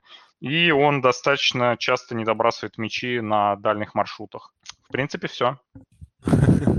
Идар сегодня сух как никогда. Ну, меня в Маке Джонсе, ну, помимо вот и не, не бегания, да, хотя это вот в командах, для, где э, Макди и Билл Биличек меня не так сильно смущает. Меня смущает именно его ну, суперзвездное окружение. То есть у него было четыре ресивера, да, все четыре пики первого раунда. Это, конечно, вот момент. Ну, хотя он же виноват, что он играл в такой крутой команде, да. Джо Бурова мы как бы хайпили до небес, а Мак Джонс, по сути, сделал а, прием Джо, Джо Бурова, вот, при этом бросил всего четыре перехвата, ну, опять же, все, все живое уничтожил. Миш, а можно вопрос, вот интересно, здесь как раз если Коля еще как раз подсоединится, потому что я думаю, ему это виднее будет. Вас не смущает то, что теперь Нью-Ингланд остался с двумя квотерами, которые, ну, стилистически, как мне кажется, не очень хорошо подходят друг другу. Есть Кэм, который все-таки больше раннер, который, если его ставить, это значит ставить игру больше такого пауэр нападения, типа как у Балтимора, а Мак Джонс все-таки это совершенно другая, как другое нападение. Там э, вот, э, мне кажется, два квотера, которые не очень сочетаются. Нельзя будет, как бы, там, если ты делаешь ставку в этом сезоне на Кэма, значит, как бы Мак Джонс будет целиком, наверное, сидеть весь сезон. Если делаешь на Мак Джонса, то, наверное, надо прощаться с Кэмом. Нет, Коля? Саш, я очень э, редко говорю тебе это, но я с тобой полностью согласен. Эту мысль мы, на самом деле, в предыдущем подкасте нашем, когда делали МОК э, первого раунда реального драфта, обсуждали. Да, стилистически абсолютно разные квотербеки – и э, плейбук под них абсолютно разный. И я думаю, что это серьезная проблема, которую будет решать э, наш тренерский штаб. Э, единственное, что я могу сказать точно, абсолютно точно, зная Биличика, зная культуру патриотов, Маку Джонсу никто не даст статус первого квотербека просто так, потому что выбрали в первом раунде стартовый квотербек у нас сейчас Кем Ньютон, и Джонсу придется доказывать э, свое право выводить нападение э, в качестве игрока основного состава. То есть просто так этого не будет, если в тренировочном лагере он докажет, или там Ньютон получит травму, или э, Джонс будет выглядеть на порядок лучше, только тогда он станет стартовым квотером, поэтому пока что я думаю, что все равно наш геймплан будет заточен под Кема. И я считаю, что это проблема. Я не думаю, что это проблема, как раз э, ворвусь. А, потому что, что Кэм в прошлом году большую часть своих передач, ну, делал коротких, да, что Джонс с его там ультраточностью на короткие передачи, да, на коротких дистанциях, то есть в плане пассовой игры ничего не изменится. То, что уйдет угроза выноса ногами, ну, просто они будут немножко больше играть там классического плей-экшена без заточенности, да, на... Не-не, Миш, а, Миш, ну там Миш, не согласен. Ты понимаешь, как бы одно дело бросать короткие, другое дело, когда у тебя команда заточена на то, чтобы играть вот этот пауэр, как бы выносной концепт. Они же не зря все-таки добавили тех же двух тайдентов до этого, да, которые должны как бы будут постоянно, в основном, ну, как бы, скорее всего, будут постоянно на поле или будут меняться. Но э, система как бы пауэр, она больше заточена, чтобы как бы двигал, линия двигалась, э, создавались гэпы, как бы, в которые, как бы, если что, либо квотер, либо раннеры убегают. И, и как бы это главный рид для нападения. Мак Джонс совершенно не подходит под это. Я, честно говоря, вот, вот из того, что думаю сейчас, что Мак Джонс, э, почему еще я Мак Джонса еще ниже э, ставлю обычно, чем Зак Уилсон, и, потому что я боюсь, что в этом году можно вообще не увидеть на поле. Ну, Согласен, да. Ты меня убедил, не буду спорить. Все верно говорить. Давай, давайте дальше. Дальше у нас Николя. И Коля под девятым оверолом берет... Коля Опять же, до меня, до меня падает э, второй топовый раннер этого драфта, который, в, опять же, в моем ранкинге не Суперфлекс Лиг, э, пик 1.02, это раннинбэк Ягуаров Трэвис Этьен. Ребята, вот вам нравится Элвин Камара как игрок, как э, фэнтези-актив? Вот, на мой взгляд, Этьен – это просто самая ближайшая копия Камары со всех точек зрения, только еще и чуть-чуть покрупнее, чуть-чуть помощнее. А так это как раз раннер, который прекрасно ловит, попадает в команду к своему квотербеку и, собственно, уже с первого сезона будет как минимум э, основным раннером на третьих даунах, о чем заявил тренер. Хотя, конечно, тренерам я не верю, но тем не менее. Ну, я думаю, что в перспективе это тот игрок, который будет э, в династиях на протяжении 4-5 лет, РБ-1, без всяких вопросов. То есть вот прямо сейчас э, для меня ETN это, наверное, вот самый такой, э, как это, как по-русски сказать, вот э, эталон современного раненбека, который может быть не такой большой, не такой мощный, зато с мячом в руках э, человек неудержимый, с э, низким центром тяжести, с прекрасными руками и который попал, повторюсь, в очень и очень благоприятную для себя ситуацию. Конкурентов в команде, с одной стороны, на словах они у него есть, но Карлос Хайт, я думаю, что мы его вычитываем, это с этим игроком все понятно. Джеймс Робинсон, которого нам всем очень жалко, Тёма Мрак, тебе привет в этом месте я передаю. Но, тем не менее, Робинсон игрок вообще без драфт-капитала, не сдрафтованный свободный агент, который в к его выбору, к его игре в прошлом году нынешний тренерский штаб никакого отношения не имеет, и поэтому я думаю, что с Робинсоном они расстанутся без, без каких-либо сантиментов, ну и просто с точки зрения вообще уровня таланта, конечно, Этьена с Робинсоном сравнивать нельзя, это ребята в, находятся на разных полюсах, поэтому я думаю, что в первом сезоне Харрис, э, наверное, наберет больше, чем Этьен, ну, в, каких, в одинаковых ситуациях, если не будет травм, но вот с точки зрения династийной перспективы, может быть, там на, вот, на горизонте 3-4 лет Этьен мне нравится даже больше, чем Харрис, потому что, в, опять же, в нападении Джексона Вилля с э, Лоренсом я верю чуть больше, чем в нападение Рудольфа. А вот я, ну, дайте скажу, что я вот наоборот противоположное мнение от Коли скажу. Я вот когда готовюсь э, к подкасту, э, изначально вообще, когда смотрел сезон, мне, в принципе, сезон идти нравился, казалось таким хорошим э, раннером, без особо слабых мест. А вот сейчас, готовясь к подкасту, я много почитал интересных экспертов, аналитиков, которые вот обратили внимание на некоторые вещи, вот того же Волдмана, на самом деле, в отчете. И ни один из аналитиков не любит Этьена. Вообще никто, вот все аналитики очень холодно, холодно относятся к Этьену. И главное их причина вот из того, что я понял, то, что это вот у всех во всех отчетах почти виднеется, что он one read э, running back. Он чисто гэп, зона это для него слишком сложно. Он, он в гэпе он хорош. Вот э, один read блок, и он побежал, как бы вот это он хорошо имеет. Но команды в НФЛ, они больше строятся за счет как бы зонного нападения, потому что невозможно подписать 20-30 гэпов за игру, чтобы все запомнили, запомнили, как это делается. Поэтому больше как бы используется зонный концепт, что здесь мы используем, пытаемся сделать дырки, то здесь пытаемся делать дырки. И раннеры, которые умеют читать э, блоки, они со временем э, хорошо развиваются. Вот Этьена этого совершенно, правда, нет. Он не видит, э, э даже на уровне колледжа, он очень плохо э, видит э, открывающиеся зоны он очень плохо оценивает пространство, то есть он как бы бежит, изначально кажется, что свободное пространство, но оно уже как бы, ну, это как, оно со временем вот имеет свойство исчезать, и вот он не понимает, где оно будет дальше открываться, вот как американцы это называют leverage в, для раненбеков. Потом у него есть вот у Волдмана в этом году в отчете есть э, новая фича такая, это вот с контактом, как а, раненбеки относятся, ну, как бы справляются с контактом, а, как они а, относятся, справляются с ричами, с рапами, это когда вокруг руки берут, да, и как по разным позициям а, Э, разбито там по дебекам, лайнбекерам и defensive line. Так вот, э, у Этьена по всем этим показателям очень низкие цифры. А против лайнбекеров у него вообще там 0% брокен таклов как бы за, за, за все время в NCAA. То есть как бы он э, ну, не знаю, вот мне все эти многие вещи статистические как бы заставили немножко по-другому смотреть на его игру, и когда после всего этого прочитал, уже начал смотреть, тоже думаю, блин, но он же скорее даже не Камара, а вот скорее, не знаю, Хендерсон больше, правда.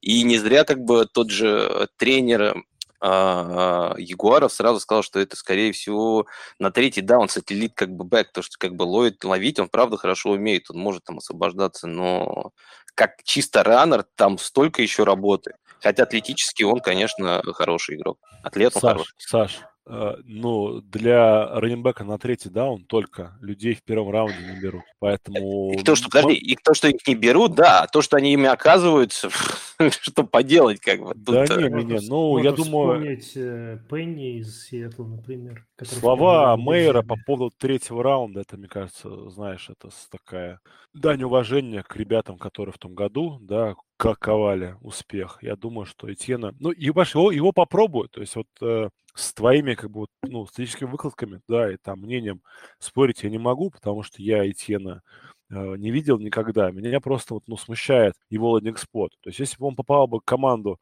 где не было бы в принципе, да, раннеров, ну, либо там раннер был говно, это было бы одно. Хотя, ну, раннер из, э, ну, не задрафтованный свободный агент, да, выдал один хороший год при другом тренере, ну, я, я понимаю эти сомнения того же самого Мейера, я думаю, он сам еще не верит, что этот Робинсон – это real deal, поэтому взяли Тьена.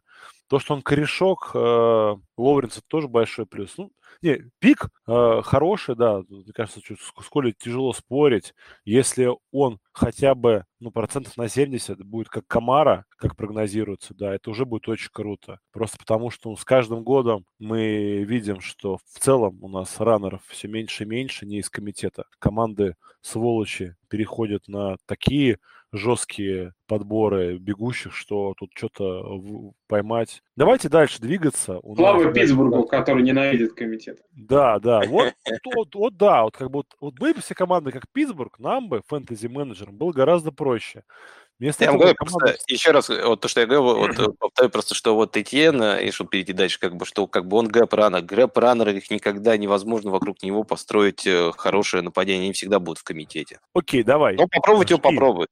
Кто, я? Да, десятый выбор, да, твой. А, тогда да, я выберу о, игрока, которого, вот, э, просто я, как я говорил, то, что мне не так нравится Итен, мне помимо Итен нравится еще один раннер больше, чем он, и еще некоторые игроки, вот один из игроков, которого я сейчас выбрал, я бы его намного выше брал бы, и Этьена, и Джонса, и Зака Уилсона, и это я говорю про Девонта Смита. Девонта Смит – это один из моих таких любимчиков. Он у меня помимо просто того, что как бы мне очень нравится статистически, что э, его, его цифры, да, Можно мне я очень нравится, как он игрок. Давай. Шучу. Вы просто с ним одного размера. Ну, в чем-то да, да, согласен. Честно говоря, кажется, что Саня покрупнее, потяжелее. Ну, это он просто, у него кофта мешковата, а не килограмм. Ну, он пиво начал пить просто. Вот, да, да, да. А сколько Смит весит? 77. Ну, это, О, не, не, он, он, он тяжелее меня сейчас. Я сейчас 76. Ну, это он 75. в прайме. Знаешь, это, это он а. разожрался, чтобы на, на, на, э, вот на этом, на продее хоть как-то большим выглядеть. Так-то говорят, что у него игровой вес там чуть ли не 73-75 килограмм. Э, да, это, давай, это, конечно давай, же, проблема. Но да, я к минусам чуть попозже вернусь. Я вначале скажу про плюсы. Да, то, что меня поразил Девонта Смит, он меня поразил на самом деле еще не сейчас, а год назад. Мы в прошлом году, когда готовились э, к руки драфту, э, мне тогда нужно было, и готовился как раз по Джей Джудидис, смотрел как раз пленки и читал. И, честно говоря, вот я смотрел пленки Джои Джуди, ну, а на самом деле смотрел за Девонта Смитом. Он настолько сильно выделялся на, на, на уровне как бы того же Ракса и Джуди в, в прошлом уже году. Я такой смотрю, блин, а это что за парень? Почему его нету на драфте? То смотришь, что он еще молодой. Ну, блин, парень, что мне очень понравилось, что он очень много получает третьих даунов. Важные какие-нибудь там дальние какие-нибудь плей, там они летят, там Алабама там, ну, там 3 и 20, да, идет розыгрыш постоянно на Смита. То есть вот the, как бы the guy, как бы вот он был в Алабаме, и я как вот то, что в этом сезоне, ничего особо не изменилось с тем, что вот заменили там Ракса как бы там на Уэдла и еще на кого-то.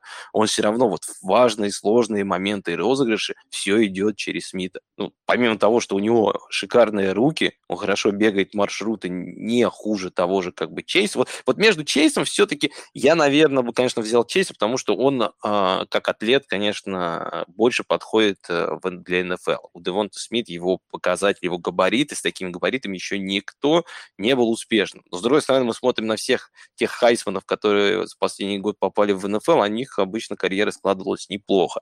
А с учетом того, что ресиверы вообще как бы в NCAA редко дают хайсмана, это все-таки значит чего-то стоит. Поэтому, мне кажется, с учетом того, что еще и НФЛ сама по себе уходит больше а, в сторону динамики и скорости и техники, чем атлетизма, да, вот такие игроки, как Девонта Смит, э, и как мы знаем, ну, сейчас появились тот же Рандол Мур, тоже человек, который такого роста никогда не заигрывал в НФЛ. Вот таких игроков начинает появляться все больше и больше. И мне кажется, шанс сейчас их заиграть, э, он тоже вырос. Нельзя сравнивать это с тем, что вот говорить, что там раньше как бы такие люди ни разу не могли стать э, звездами. Сейчас я думаю, у Девонта Смита в современной НФЛ есть все шансы. Плюс, э, если говорить еще э, про лендинг спад, да, ну, может быть, не самый, конечно, удачный с первой точки зрения, как бы лендинг спад все-таки Хёртс, такая франшиза непонятная, э, но, с другой стороны, он там number one с гигантским отрывом, и он будет играть с первого сезона, я думаю, и на него будут бросать, его будут форсить. А так, как бы, получится, не получится, посмотрим. Но я вот с Девонта Смитом одним из тех игроков бы рискнул. Я вот, на самом деле, меньше бы рисковал с тем же Заку Уилсом Мак Джонсом. Мне кажется, Девонта Смит – это вот меньше риск, чем эти игроки. Я мне тоже очень нравится Девонта Смит, но э, его главная беда в том, что при анализе Девонта Смита нам не на кого опираться. То есть э, один из э, западных подкастеров сделал хорошую такую выборку. Он взял раненбеков, которые имели бы э, рост 6 футов и меньше, да, и, ну, и, вот, и весом были 175 фунтов и легче. То есть он говорит, я, говорит, к сожалению, не смог взять выборку 170 фунтов, потому что ни одного не было такого. Я, говорит, взял 175, и это три игрока, это Дэшон Джексон, вот, это, по-моему, Рос и еще кто-то. Ну, в общем, все три игрока это были именно как бурнеры, да, зовут. То есть это ребята, которые бегают э, длинные спидстеры. девят. Да, спидстеры. Девонта Смит не спидстер он а, первый а, ресивер такого размера, который приходит в лигу, ну, в роли того человека, который будет вас карать на маршрутах. Вот, и казалось бы, да, ну, то есть сразу много сомнений, но вот Мэтт Харман, которому уже упоминали, да, его reception perception, говорит о том, что против а, пресс-кавериджа Девонта Смит был один из лучших. И не только а, он. Даже лучше, и да? Уолдман, да, он, они считают его, что он, по-моему, был, э, ну, мне казалось, что лучший. Но если даже не лучше, ну, важно, там один из Ну, лучших. 83% у него против пресс-кавериджа, да, то есть одна из лучших статистик. То есть все говорит о том, ну, плюс Хёртс, свой, да, парень с Алабамы, вот, надо про это тоже не забывать. Ну, пусть они там играли не так много, получается... 8 игр. сколько- Ну да, да, у них... там 8 два игр, по-моему, года 3 тачдауна он да, сделал. пересекалось, но тем не менее, то есть, и, то есть я, с одной стороны, думаю, блин, ну как такого дрища можно взять, но опять же, ты когда смотришь, как, как он играет, то есть, э, ну, я просто помню, был такой игрок хороший, он сейчас неплохой, Антонио Браун, тоже приходил, вроде маленький, вроде не самый быстрый, а в итоге всем показал, где раки зимуют. Вот для меня лично, хоть Девонта Смит других размеров, габаритов, да, вот для меня, я не удивлюсь, если у Девонта Смита будет аналогичная полностью карьера. То будет просто парень, который, да, он маленький, Если вас резюмировать, то Давай. на самом деле реально никаких других минусов, кроме размера, по Смиту нет. То есть будь Смит э, 195 фунтов, например, веса, это был бы, Всё. ну, мы бы думали, он или Джамар Чейз. один, Единственный да, да,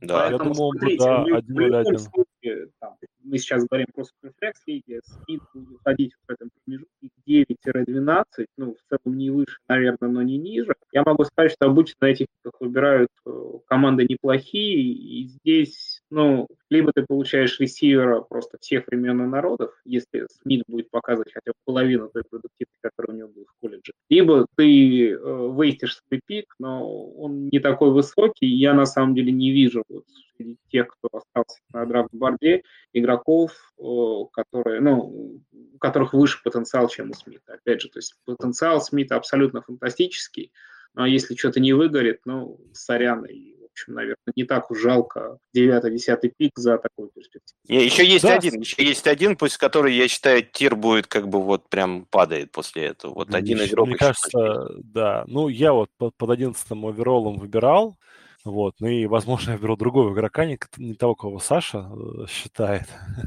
Ну, еще один паренек, да, еще один паренек из Алабала. Через несколько дней второй раунд драфта, поэтому, Саша, да. если это не тот игрок, ты не говори, что... Вернее, ты скажи, что это не тот, но не называй имя, чтобы мы немножко интригу-то потянули. Интригу, да, да. Следующий игрок из Алабама, которого я считаю достойным выбора, это Джейлен Веддл, э, ресивер. Вы не поверите, снова, снова ресивер из Алабамы, вот, которого выбрали Майами Долфинс. Тоже довольно высоко. А, в принципе, их никто за этот пик не осудил. А, вони в интернетах не поднялось, ну, что говорит о том, что в целом фэнтези и драфт сообщества восприняли пик положительно. Джейлен выдал, ну, чтобы его понимать, кто это такой, это джуниор, то есть три года отыграл в Алабаме, никогда каких-то там безумных цифр на приеме он не показывал, да, то есть у него нет, допустим, ни одного тысячи ярдного сезона. Ну, вопрос, да, собственно, почему данного парня взяли в первом раунде, и мы его берем тоже в первом раунде своего фэнтези-драфта. При том, что он тоже мелкий. Он 175 сантиметров ростом, для тех, кто привык к американской системе числения, это 5 футов 9 дюймов, 81 килограмм весом, то есть тоже очень мало. Это 180 а, фунтов, соответственно, вес. Вот. Но а, самое главное его как бы сравнение, то есть то, на кого этого игрока равняют в НФЛ, это, ну, там, топ-5 ресивер лиги. То есть говорят, что это Тайрик Хилл, версия 2.0, на минималках называйте как хотите, который приходит в команду к своему бывшему кутербеку, да, то есть напомню, Туга Тугавайло был кутербеком в Алабаме, и вот, соответственно, Джайлен Веддл, годик перекантовавшись с Мэком Джонсом, врывается к своему братану. Ну, соответственно, там все они тоже, опять же, очень рады, они сыграны, они готовы рвать и метать. Почему Джейлен Веддл, ну, интересен? Ну, во-первых, конечно, интригует его вот эта способность а, с, от скорости 0 км в час до скорости 100 км в час проходить там за 3 секунды. А, лендинг-спот, мне его нравится, да, Майами в том году играли играли весьма симпатичный футбол. Несмотря на то, что мне лично э, Туа не нравится, э, ну, как-то и меня он разочаровал, я ожидал от него гораздо большего. Тем не менее, команда такая на ходу, да, их очень хвалят, что драфты, что подходы, вот. И у него, по большому счету, не так много конкуренции за место в основе. А для Аресов, особенно в династии, это как бы самый главный вопрос, да, то есть ты можешь быть сколько угодно талантлив, но если рядом с тобой еще есть три там хороших ресивера или там два хороших, то до тебя тупо будет мяч редко долетать. Мы видим тут, что есть Вилл Фуллер, который, казалось бы, да, похож стилистически, но Вилл Фуллер то лечится, то не лечится. Когда не лечится, играет хорошо. Когда лечится и, соответственно, не играет. Есть Деванта Паркер, кардинально другой игрок, да, он с Ведлом не будет за место в составе конкурировать. Ну и Ведл это сразу же у вас готовый слот. Традиционно э, квотеры там молодые на слотов бросают много, соответственно, стартовый слот Майами, который дружен с Туа, все это очень ну, интригует, это здорово. Плюс Ведл, опять же, оценивается как такой там, ну, ультимативно классный проспект, да, то есть, э, то есть они там три шли на драфт, котировались одинаково. Это Чейз, Девонта Смит и Ведл. То есть, и никто не мог их поначалу поставить кого-то выше, кого-то ниже. Понятно, что у каждого из нас есть свои личные предпочтения. Я, как поклонник таланта Тайрика Хилла, а, не смог пройти мимо. Но минусы, ну, опять же, да, они понятны. Ну, то есть, соответственно, совершенно точно Ведл не будет в WR1 в своей команде. Соответственно, чтобы он имел достойный fantasy production, а напомню, ну, для меня лично ресивер, у которого нет тысячи ярдов в сезоне, там, и хотя бы там 6 тачдаунов, это, ну, не то, что ты берешь в первом раунде, да, то есть ты должен вот этому соответствовать. То есть если у парня в колледже этого не было, этих цифр, то гарантия о том, что он будет как-то себя проявлять в профи, да, на более высокие циф- цифры, она ну, не гарантировано. Ну, плюс, повторюсь, да, наверное, в третий раз уже Туа меня очень смущает. Но поскольку Туа бросает, как мне показалось, довольно коротко, то Ведал после ловли на различных хитрых маршрутах. То есть Фуллер будет у нас создавать дальнюю угрозу, оттягивать. Деванте Паркер будет по традиции получать люлей на третьих даунах, а Ведл будет ловить короткие передачки и убегать в тачдаун. Вот такая вот у меня в идеале мечта. Но ну, мне просто остальные ресы не нравятся еще сильнее, а остальные раннеры, на мой взгляд, еще более комитетные, поэтому я выбрал данного паренька. Вот, ну, давайте. Ты правильно сделал, Миш, на самом деле. Yes! А я, я не считаю, что Миша сделал правильно, но прежде чем выразить свое мнение по в это я выскажу, мне очень интересно, что думает про него Эльдар. Эльдар, включайся, расскажи нам, что про паренька из Майами ты можешь сказать. Ну, я, в принципе, с Мишей согласен по поводу того, что а, его сравнивают с Ведлем, ой, с Тариком Хиллом, и если брать того же Ракса, который уходил в прошлом году, ну, его тоже сравнивали с Тариком Хиллом, в основном из-за скорости. На мой взгляд, Ведель гораздо более готовый и гораздо лучше бегает маршруты и использует свою скорость именно там, где ее надо использовать ресиверу, а, с точки зрения вот э, когда ты меняешь направление на маршруте. Поэтому я тут с Мишей согласен, я бы тоже брал Ветли, даже, может быть, э, раньше, чем Этьена. Ну, тут такое уже дело вкуса, наверное. А, ну, я бы тоже соглашусь, выше Этьена взял. Все-таки Ильдар. Что? Девонта Смит или Уэдл? Блин, на самом деле, вот это хороший вопрос. Э, я бы все-таки взял Ведли с точки зрения того, что, на мой взгляд, у Ведли выше потолок. Если брать э, там Девонта Смита, то, на мой взгляд, это Дэшон Джексон, и именно с Дэшоном Джексоном многие его сравнивают, а, по антропометрии в, в том числе, а Ведаль это, ну, не зря его, во-первых, взяли на шестой позиции, взяли его потому, что у него как раз выше потолок, выше физиологические способности, которые можно просто развить в НФЛ. И если сравнивать их мы уже говорили в предыдущем подкасте, первые четыре игры, которые они играли в этом сезоне, то Ведл по статистическим показателям был даже лучше, чем Смит. Ну, Поэтому... Как атлет, как атлет, понятное дело, там потолок намного выше. Ведл может э, придет как бы как один из лучших атлетов туда. Смит, конечно, придет туда как один из лучших. Но с точки зрения понимания игры, вот даже тот же э, Perception, Recept Perception, то, что рисует по тем же раутсам, как бегать, ну, там э, у Ведла не очень все хорошо. Э, Слушайте, он не я такой хороший, как бы слот-раннер, как почему-то вот то, что Миша говорил, в основном все-таки он э, вперед бегущий. Мне кажется, там э, как раз Фуллер показал в прошлом году в Хьюстоне, что он может быть не только бегунком, может играть и интермедиат раутсы. Я думаю, изначально Бэдл будет там просто только бегать, потому что ну, это его главный козырь, который есть. Я в этом подкасте, видимо, выступаю в жанре Баба Яга против, но вот из ты всех... По жизни такой, по жизни ты такой. Из всех ресиверов вот этого первого тира Водал мне нравится, на самом деле, меньше всех, и даже меньше Девонта. Ну, потому что, опять же, про Девонта мы все говорим, что размеры не те туда-сюда, но вот я сейчас смотрю на данные Джейлона Водла, у него вес 180 тяжелее Девонта на 3 фунта, это, в общем, ни о чем, это два раза шурмы. А, я смотрю на его статистические показатели. Да, этот сезон он играл через травму, там туда-сюда, не смотрю. Прошлый сезон человек отыграл 13 игр, а знаете, сколько у него приемов на 13 игр? Ну, просто вы понимали. 33 приема. То есть у человека меньше трех приемов в среднем а сколько ярдов? игру. Ну, слушай, вот как раз э, у него... Там бомбы в основном все были, просто вот. он ловит в основном длинные вот эти. Мы, мы же сейчас говорим про фэнтези-продуктивность, то есть мы сейчас, э, если мы смотрим на статистику в колледже, то мы сейчас говорим про ресивера, который не получает объема, который вылезает за счет этих длинных передач, но и насколько этот человек будет э, репрезентативен фэнтези. Не знаю. Тачдаунов у него, опять же, там относительно немного. В прошлом году 6 тачдаунов, в этом году 4 тачдауна.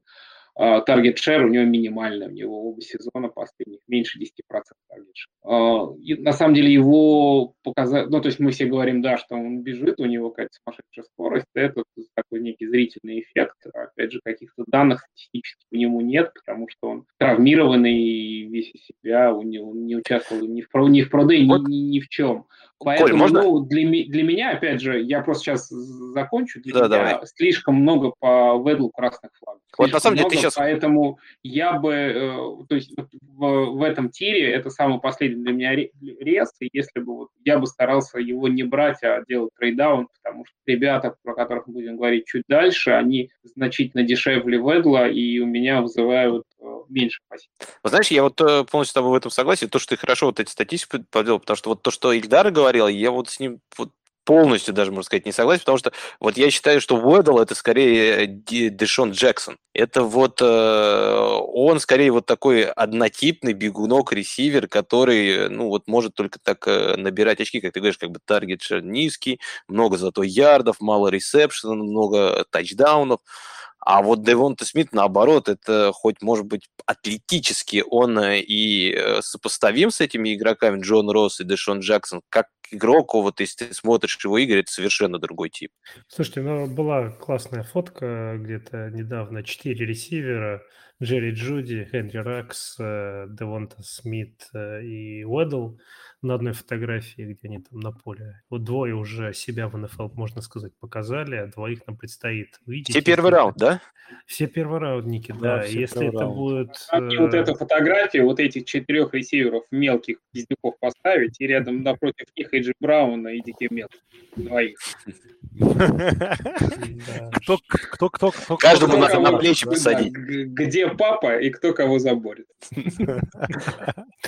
Ладно, давайте дальше, ребята, бежать. У нас 12-й оверолл, и Антон не зря прорвался. Он выберет сейчас нормального парня, я уверен. Никакого да, сегодня тяжело прорваться.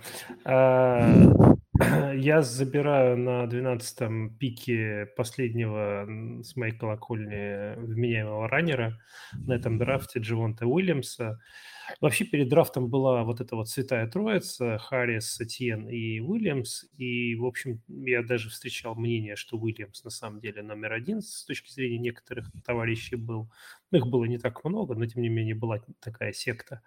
Э, и э, как бы с этой точки зрения ничего не изменилось. Он действительно талантливый раннер. Я посмотрел немножко его пленку в э, Северной Каролине.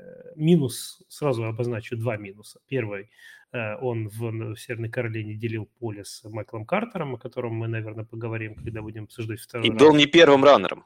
А... Он был вторым раннером. Там первым был Майкл Картер, а второй был как раз Уильямс. Ты знаешь, э, я... Э, И Камара сейчас... тоже не был первым раннером. Не-не, возможно, я просто имею в виду просто как дополнение. Но Я ничего это не говорю. У него статистика-то побольше, чем у Картера. Э, Потому что тот сезон. на первых двух даунах страдал, да. погибал. первый начинал, а да, этот тот первый ходил раунд. как король. И ну, у него статистика, ладно, у него статистика получше, потому что у него 19 тачдаунов, а, а у Картера всего 9.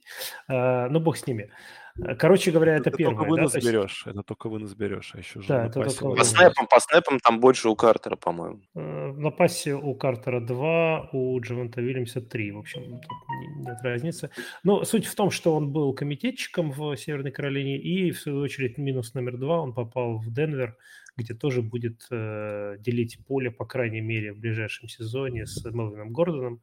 А, единственное, что сколько там в этом Мелвине Гордоне осталось пороху, один, один бог знает. Поэтому вот эти два минуса меня напрягают. Э, то есть парень талантливый, он видит гэпы, он, он, он хорошо бегает, у него взрывная скорость, у него небольшая, невысокая максималка, что называется, но набирает он неплохо ногами. Э, вот, поэтому такой вот раннер для тех, кому он очень нужен. Просто там уже ниже, на самом деле, э, с моей точки зрения, мало апсайда. Есть еще один игрок, один ресивер. А вот я с тобой, вот знаешь, вот знаешь, у меня такой вопрос. попозже. Да, Антон, знаешь, как у меня вот вопрос? Вот я, честно говоря, вот э, вот мне Дживонта Уильямс, э, из того, что я вот почитал... Изначально тоже, да, все говорят, Дживонта Уильямс, третий раннер, и вот эта троица, они неразлучимы. А я, честно говоря, так почитал, посмотрел, мне вот кроме Харрис вообще все раннеры эти не понравились. Особенно вот эти Этьены и Уильямс. Уильямс, мне кажется, что это вот его э, сравнивают с Чабом. И я, в принципе, честно говоря, э, понимаю, почему его сравнивают э, с Чабом. У него вот, э, он как когда опустит голову и побежит атлетичность, вот у него есть э, не хуже вот того же э, Чаба. Вот он может бежать как бы на уровне с ним, но принятие решений, видение, где от, и как открываются дырки, он это совершенно не видит и не понимает. Он, он прям вот опустил голову, побежал побежал, надеюсь, не как согласен, бы там будет дырка. Вот, а... Я как раз сегодня, готовясь к подкасту, не буду скрывать, смотрел его пленку, и он неплохо видит. Э, ну, хорошо, вот смотри, а как ты думаешь, почему, вот я говорю, сейчас посмотрел еще раз, как бы у них вынос было одинаково, что у одного и другого, но изначально начинал всегда игру первый второй даун, в основном и, играл э, Картер, а уже потом подключался Уильямс. И вот то, что ты говоришь, у него тачдаунов больше, потому что его на гол-лайне использовали, потому что вот он чисто гэп-раннер. Ему сделают дырку, он в нее влетит и пробежит там нормально. Если не сделает, то он просто в, врежется в линию. Он не очень понимает концепт зон. Тот же Картер, э, почему вот его сделали первым таким и больше использовать? Потому что он лучше понимает и читает блоки. И поэтому с ним можно больше разных концептов использовать. Его даже я можно тебе скажу, использовать. Что, я тебе скажу, что я сегодня слышал критику о Джованте Уильямсе как раз э, противоположную, в том смысле, что он слишком часто заигрывается и слишком часто уходит на край, пытается всех отбежать. И это потому что нету дырок. Он... Вот, потому что он не видит и не ждет открывания. Нет, ну, то есть он, не, он не упирается, как некоторые э, игроки по имени Леонард в э, свой, свою линию да, головой и стоит там как баран, пока не завалит. А он все-таки бежит и, и пытается что-то творить, просто далеко не всегда это оправдано. Но ладно, мы, мы долго будем, можем спорить на эту тему. Я просто, если честно, это не тот пик, который вот для меня секси. Это пик из, из ну вот, низ первого раунда, особенно для команды, которой нужен раненбэк, потому что, еще раз повторюсь, э, на этой позиции дальше, по-моему, ну, не сказать, чтобы выжженное поле. Конечно, какой-нибудь э, Робинсон появится, наверное, в этом году, но мне пока с берега непонятно, кто это будет. Ну, возможно, с этого, в этом точки зрения может быть, что мне кажется, карта... По поводу Вильямса, э, это то, что, во-первых, команда, ну, взяла его во втором раунде, команда с очень приличным нападением, мы говорим про Денвер Бронкос, и второе, команда за ним притаскивалась. Это всегда важный показатель того, что ну, правильно, им нужен этот, еще один раннер был. Этот, этот, игрок, э, этот игрок команде нужен, они четко знают, зачем он нужен, и они за этим игроком идут. И э, с точки зрения текущей ситуации, опять же, мы же говорим про династию, сейчас в Денвере Мелвин Гордон, ветеран, э, не отличающийся здоровьем, у которого последний год контракта и, соответственно, больше никого вообще в Денвере. И у него не только последний год контракта, Коль, здесь врываюсь, у него же еще эпизод, он э, бухнул и покатался на машине. То есть, соответственно, с ну, там вроде замяли же, нет? Пока неизвестно. Мне, да, Миш, мне казалось, да, что там действительно эта ситуация замяла. По-моему, но... за, за, замяла только полиция, а Лига с, о своих карающих санкциях еще не объявляла. Они по традиции у нас когда, по-моему, в июле объявляют, так что Лига еще может его как бы наказать за то, что он там бутылку пива. Но это как бы вопрос такой, да, десятый. То есть получается, что для у нас парадоксальная, ситуация. Для одногодок Джавонта Вильямс пик, ну, максимально ансекси. Для династий, особенно если у вас не контрактная династия, Джавонта Вильямс пик, ну, максимально секси. Потому что, во-первых, а, это Денвер, вот, и там, ну, тренер-старпер, который любит играть вынос, соответственно, там будет использоваться. Во-вторых, б, мы можем ну, прогнозировать, да, потому что, возможно, у них внезапно квотер появится очень классный, соответственно, да, команда будет много набирать, и много будет как раз этих голлайн формации, которые Саша говорил, что там делали дырки, и вполне возможно... И как раз это тот квотер, который не будет забирать его тачдауны ногами. То есть, да, да. Наоборот, что... наоборот, парни, вы не забывайте, что Аарон Роджерс самый пасующий квотербек э, в зачетку, то есть он в основном, э, когда подходит к голлайне, он не любит отдавать раннерам, он любит больше бросать на раннеров туда. Ну ладно. Хотя ладно. Шон, а может быть, мы Шона Уотсона имели в виду? Ладно, давайте. Ну, по Джон Уильямса все мы обсудили. Мне кажется, надо идти к счастливому, тринадцатому номеру, и под ним у нас выбирал Ильдар. Да, Ильдар, здесь... ну тебе досталось... Фанпик достался мне. Э, здесь я беру Рашода Бейтмана, ресивер, который попал э, не совсем удачно, как многие считают, в Балтимор, потому что у нас э, сильно выносное нападение, потому что э, не все верят в способность Ламара кидать э, э, достаточно хорошо передачи именно в край, то есть по центру он кидает вроде как неплохо, а вот в край мы еще не видели его с э, таким вот ресивером уровня Рашода Бейтмана по таланту э, именно классического, да, не Маркиза Брауна, который там э, растягивает поле в основном и играет более на средних, в том числе маршрутах, а именно классического, который может выгрызать мячи. Ну вот Рашод Бейтман именно такого вклада, по крайней мере, он так играл в 2019 году. В 2020 году уже 5 игр, которые он играл, он играл больше в слоте, поэтому их обычно считают, ну вот э, не смотрят стати- статистически, а смотрят именно 2019 год. И здесь как раз по нему я хотел бы обратить внимание, почему, собственно, неоднократно уже сегодня упоминал э, Саша у нас э, Мэтта Хармана с его статистикой э, игры ресиверов э, в против man press coverage, да, потому что это именно то, как придется играть классическим ресивером в НФЛ, э, играть вплотную с корнерами, а в колледжах э, очень часто играют э, все-таки более зонные такие защиты, и поэтому это показатель, это то, на что стоит обращать внимание. И вот поэтому показателю Бейтман, он там один из лучших, у него 73% игры в пресс-каверидж, при этом он достаточно неплохо бегает маршруты, у него хорошая работа ног, его многие сравнивают именно в, в части а, пробегания маршрутов с Джастином Джефферсоном и с Кинаном Алленом. Скорость э, по прямой, которую он показал, 4.43, но при этом многие отмечают, что эта скорость не видна именно в самой игре, то есть, видимо, он где-то не дорабатывает,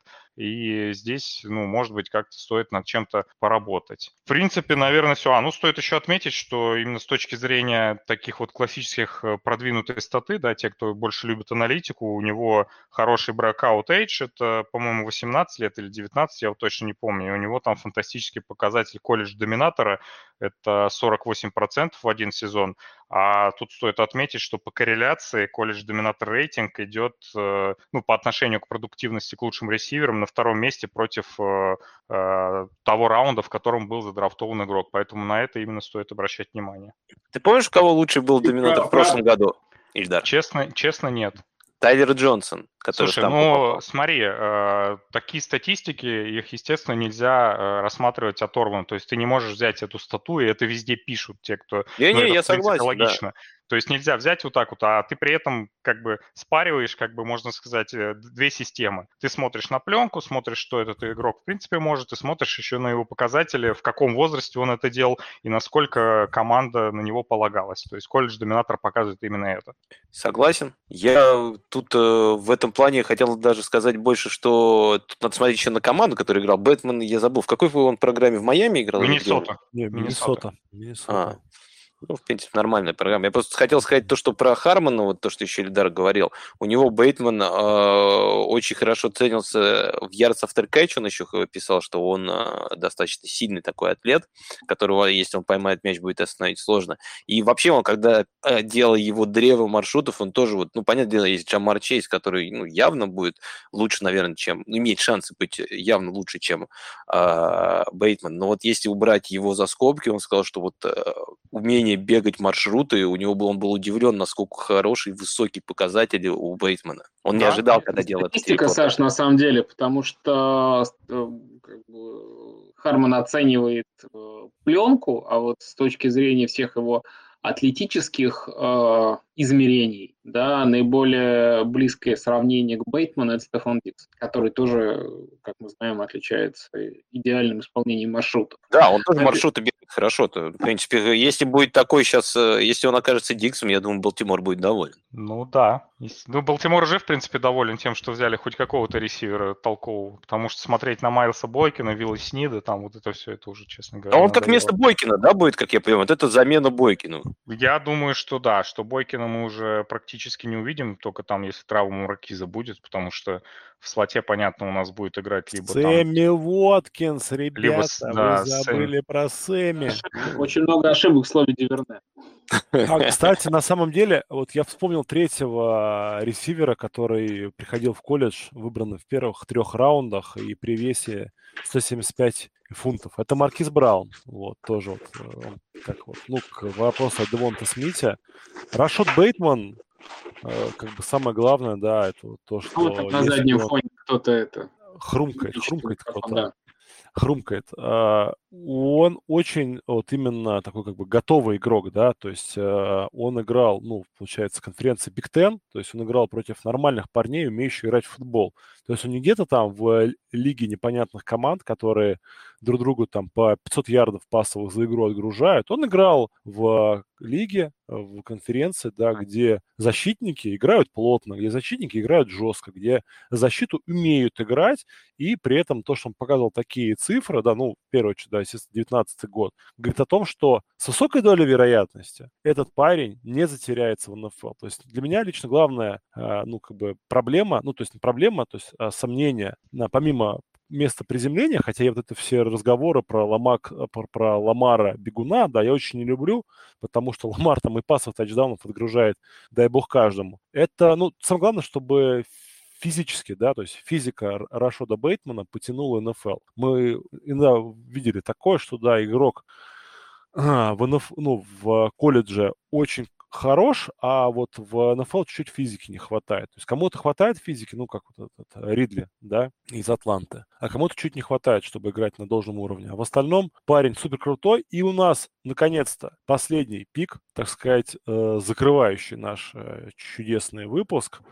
Достался он главному злодею, как, как Баба Яга против, а-ля Гонсалес Коль, ну тебе пик. Да, я э, умывальников начальника, мочала командир. Мечта, Возьму мечта, я да. на 14 пике еще одного раненбека, исключительно по раннерам я иду, ну так вот ситуация складывается.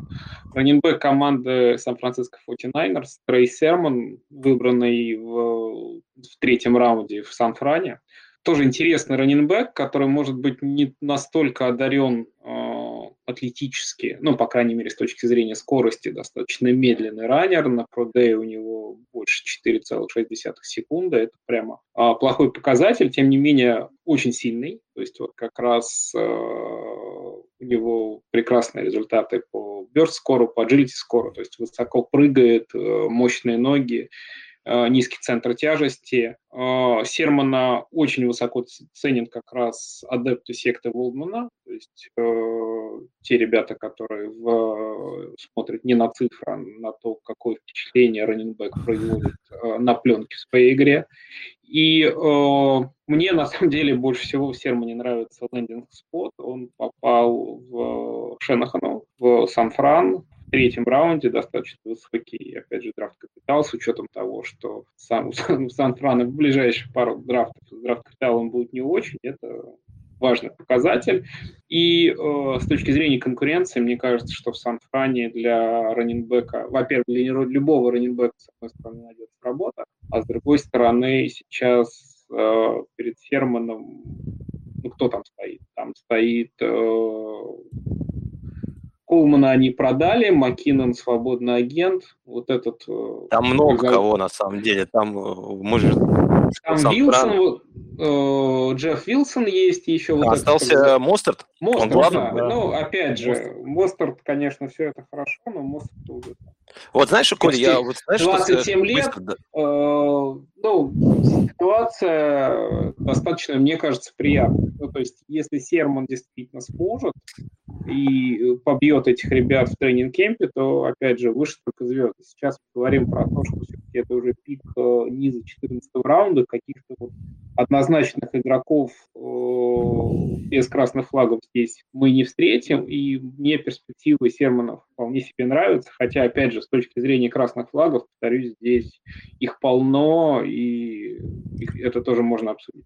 Знаешь, вот, э, Коля, я, вот мы сейчас так говорим про, вот ты говоришь, что там э, кого-то нет в Сан-Фране, да, и если сейчас, конечно, брать их рэнкинг, э, то Серман все равно, конечно же, Мостерт по ДП сейчас выше уходит и будет, уходить, и будет уходить какое-то время. Но я вот не удивлюсь, если мы подойдем к драфту одногодок, когда, будет, когда будут рассматриваться уже, что Серман это первый раннер Сан-Франа. Вот я не удивлюсь, если вот этот человек как раз взлетит за, за это время, потому что тот же Мостерт, ну, Он такой же Серман, можно сказать, только еще с э, худшей педигри, как э, с худшей как бы служим списком, чем а, а, Серман.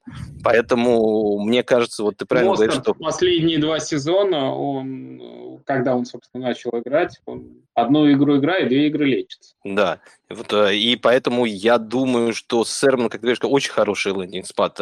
Шенахан знает, как для чего он его взял, мне кажется, вот э, найти себе там место он сможет, потому что вот Волдман его ставит как первый э, раннер вообще э, на этом драфте. И как он объясняет это, и причем не только он, там я много еще тоже смотрел специалистов, которые по, ран, по, по раннерам, да, они все его высоко ставят, в основном из-за того, что у него очень хорошее чувство понимания игры, у него вижен вот этот, который есть, это говорит, говорит о том, что как бы эти вещи, они либо даны игроку, либо нет, остальные можно развить, и тут же скорость, как бы ее можно как-то немного нивелировать, а, поэтому Поэтому, ну, надо сказать, знаешь, что ты еще сказал то, что его взяли в третьем раунде, да, но при этом а, он ушел а, четвертым а, раннером всего лишь. Как бы, то есть, как бы это, ну, высокий, как бы, все равно, как бы, э, пик для раннеров в этом, в, этом драфте. Поэтому, мне кажется, к нему можно присмотреться. Вот э, я, если честно говоря, правда, вот в последнее время вот те же ETN и все остальные Уильямсы, думаю, что лучше их не брать, лучше, если вот эти игроки, там, Серман или Картер будут падать, то лучше как-нибудь пытаться их подхватить.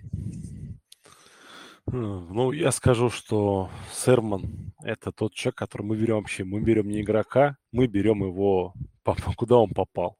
То есть если бы это был кто угодно, кроме Кай, Кайла Шенахана, мы бы даже ну, не посмотрели. Ну, только там совершенно оголтелые э, люди, фанаты Волдмана и так далее. Да, они бы, и то, я уверен, даже они бы там его бы низко.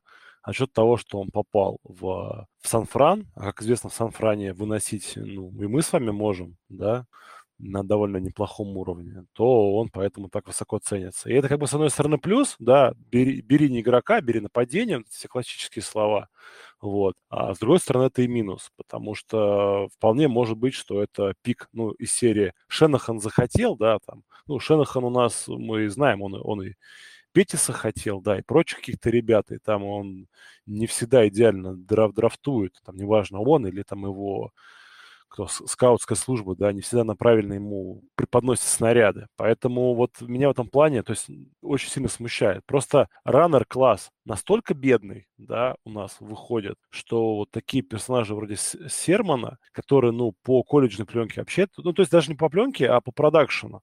То есть почему-то, когда мы говорим про квотеров, нам важен production, мы говорим про ресиверов, на, чаще всего важен production, а про раннеров э, мы все внезапно резко вспоминаем Элвина Камару, и мы такие, ну, production для раннера, ну, наоборот, хорошо, пробег меньше. Не знаю, парень отыграл все четыре года, ни разу на тысячу ярдов не добегал, при этом сменил две программы, обе программы как бы очень таких хороших выносных сильных, что Оклахома, что Агая Стейт. А, на пасе вообще он ничего не представляет, просто 0,09. Соответственно, ну, классический такой на первые два дауна. То есть если спросить, вот э, есть раннер молодой, без э, хорошей статистики результатов в студентах, э, без ловящей угрозы на первые два дауна, возьмешь, ну, большинство людей скажет, ну нет, нафиг, поищу какой-то апсайда хотя бы в ловящем. То есть мы должны помнить о том, что у нас очень часто свое value, да, раненбеки набирают именно игре на пасе. Ну, я, конечно, я помню, что был, был же, да, уже в 49-х какой-то раннер, который вообще на пасе никогда в жизни не играл, а его пытался Шенахан сделать ловящим. Кто же это был? Ну, чуть не Хайт. Нет, нет, тот наоборот у него приходил. Ну, тоже, кстати, третий раунд.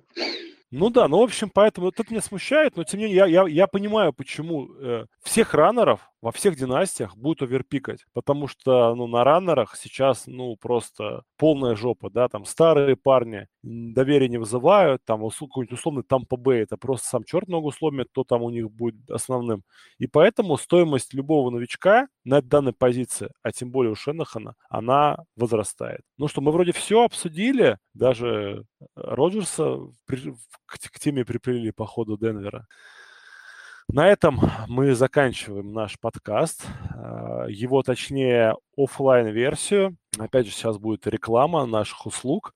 А, офлайн-версия на этом заканчивается, но наши любимые патроны сейчас получат живое общение в стриме, в канале. Все это было онлайн, они слушали, задавали вопросы. Мы сейчас на них ответим. А вы, уважаемые слушатели подкаста, если хотите быть такими же крутыми и прошаренными, не забывайте о том, что patreon.com slash fff у нас. Я привык просто ТДТВ говорить у меня автоматом вылетает. С вами сегодня была целая банда людей. Меня, надеюсь, вы запомнили. Главный болтун Миша не эксперт. Также с нами сегодня были Антон Снусмумрик. Антоха, прощайся. Да, тоже не эксперт. Всем пока, ребят. А, Ильдар, надеюсь, он еще не уснул. Тоже да не, все, всем пока. Вот, супер. А, потом э, Саня Илматик. Всем пока. Ну и Коля по традиции сейчас на полчаса задвинет прощальную речь. Ну нет, и просто все не эксперты, а я тогда я эксперт. Экспертская вам пока.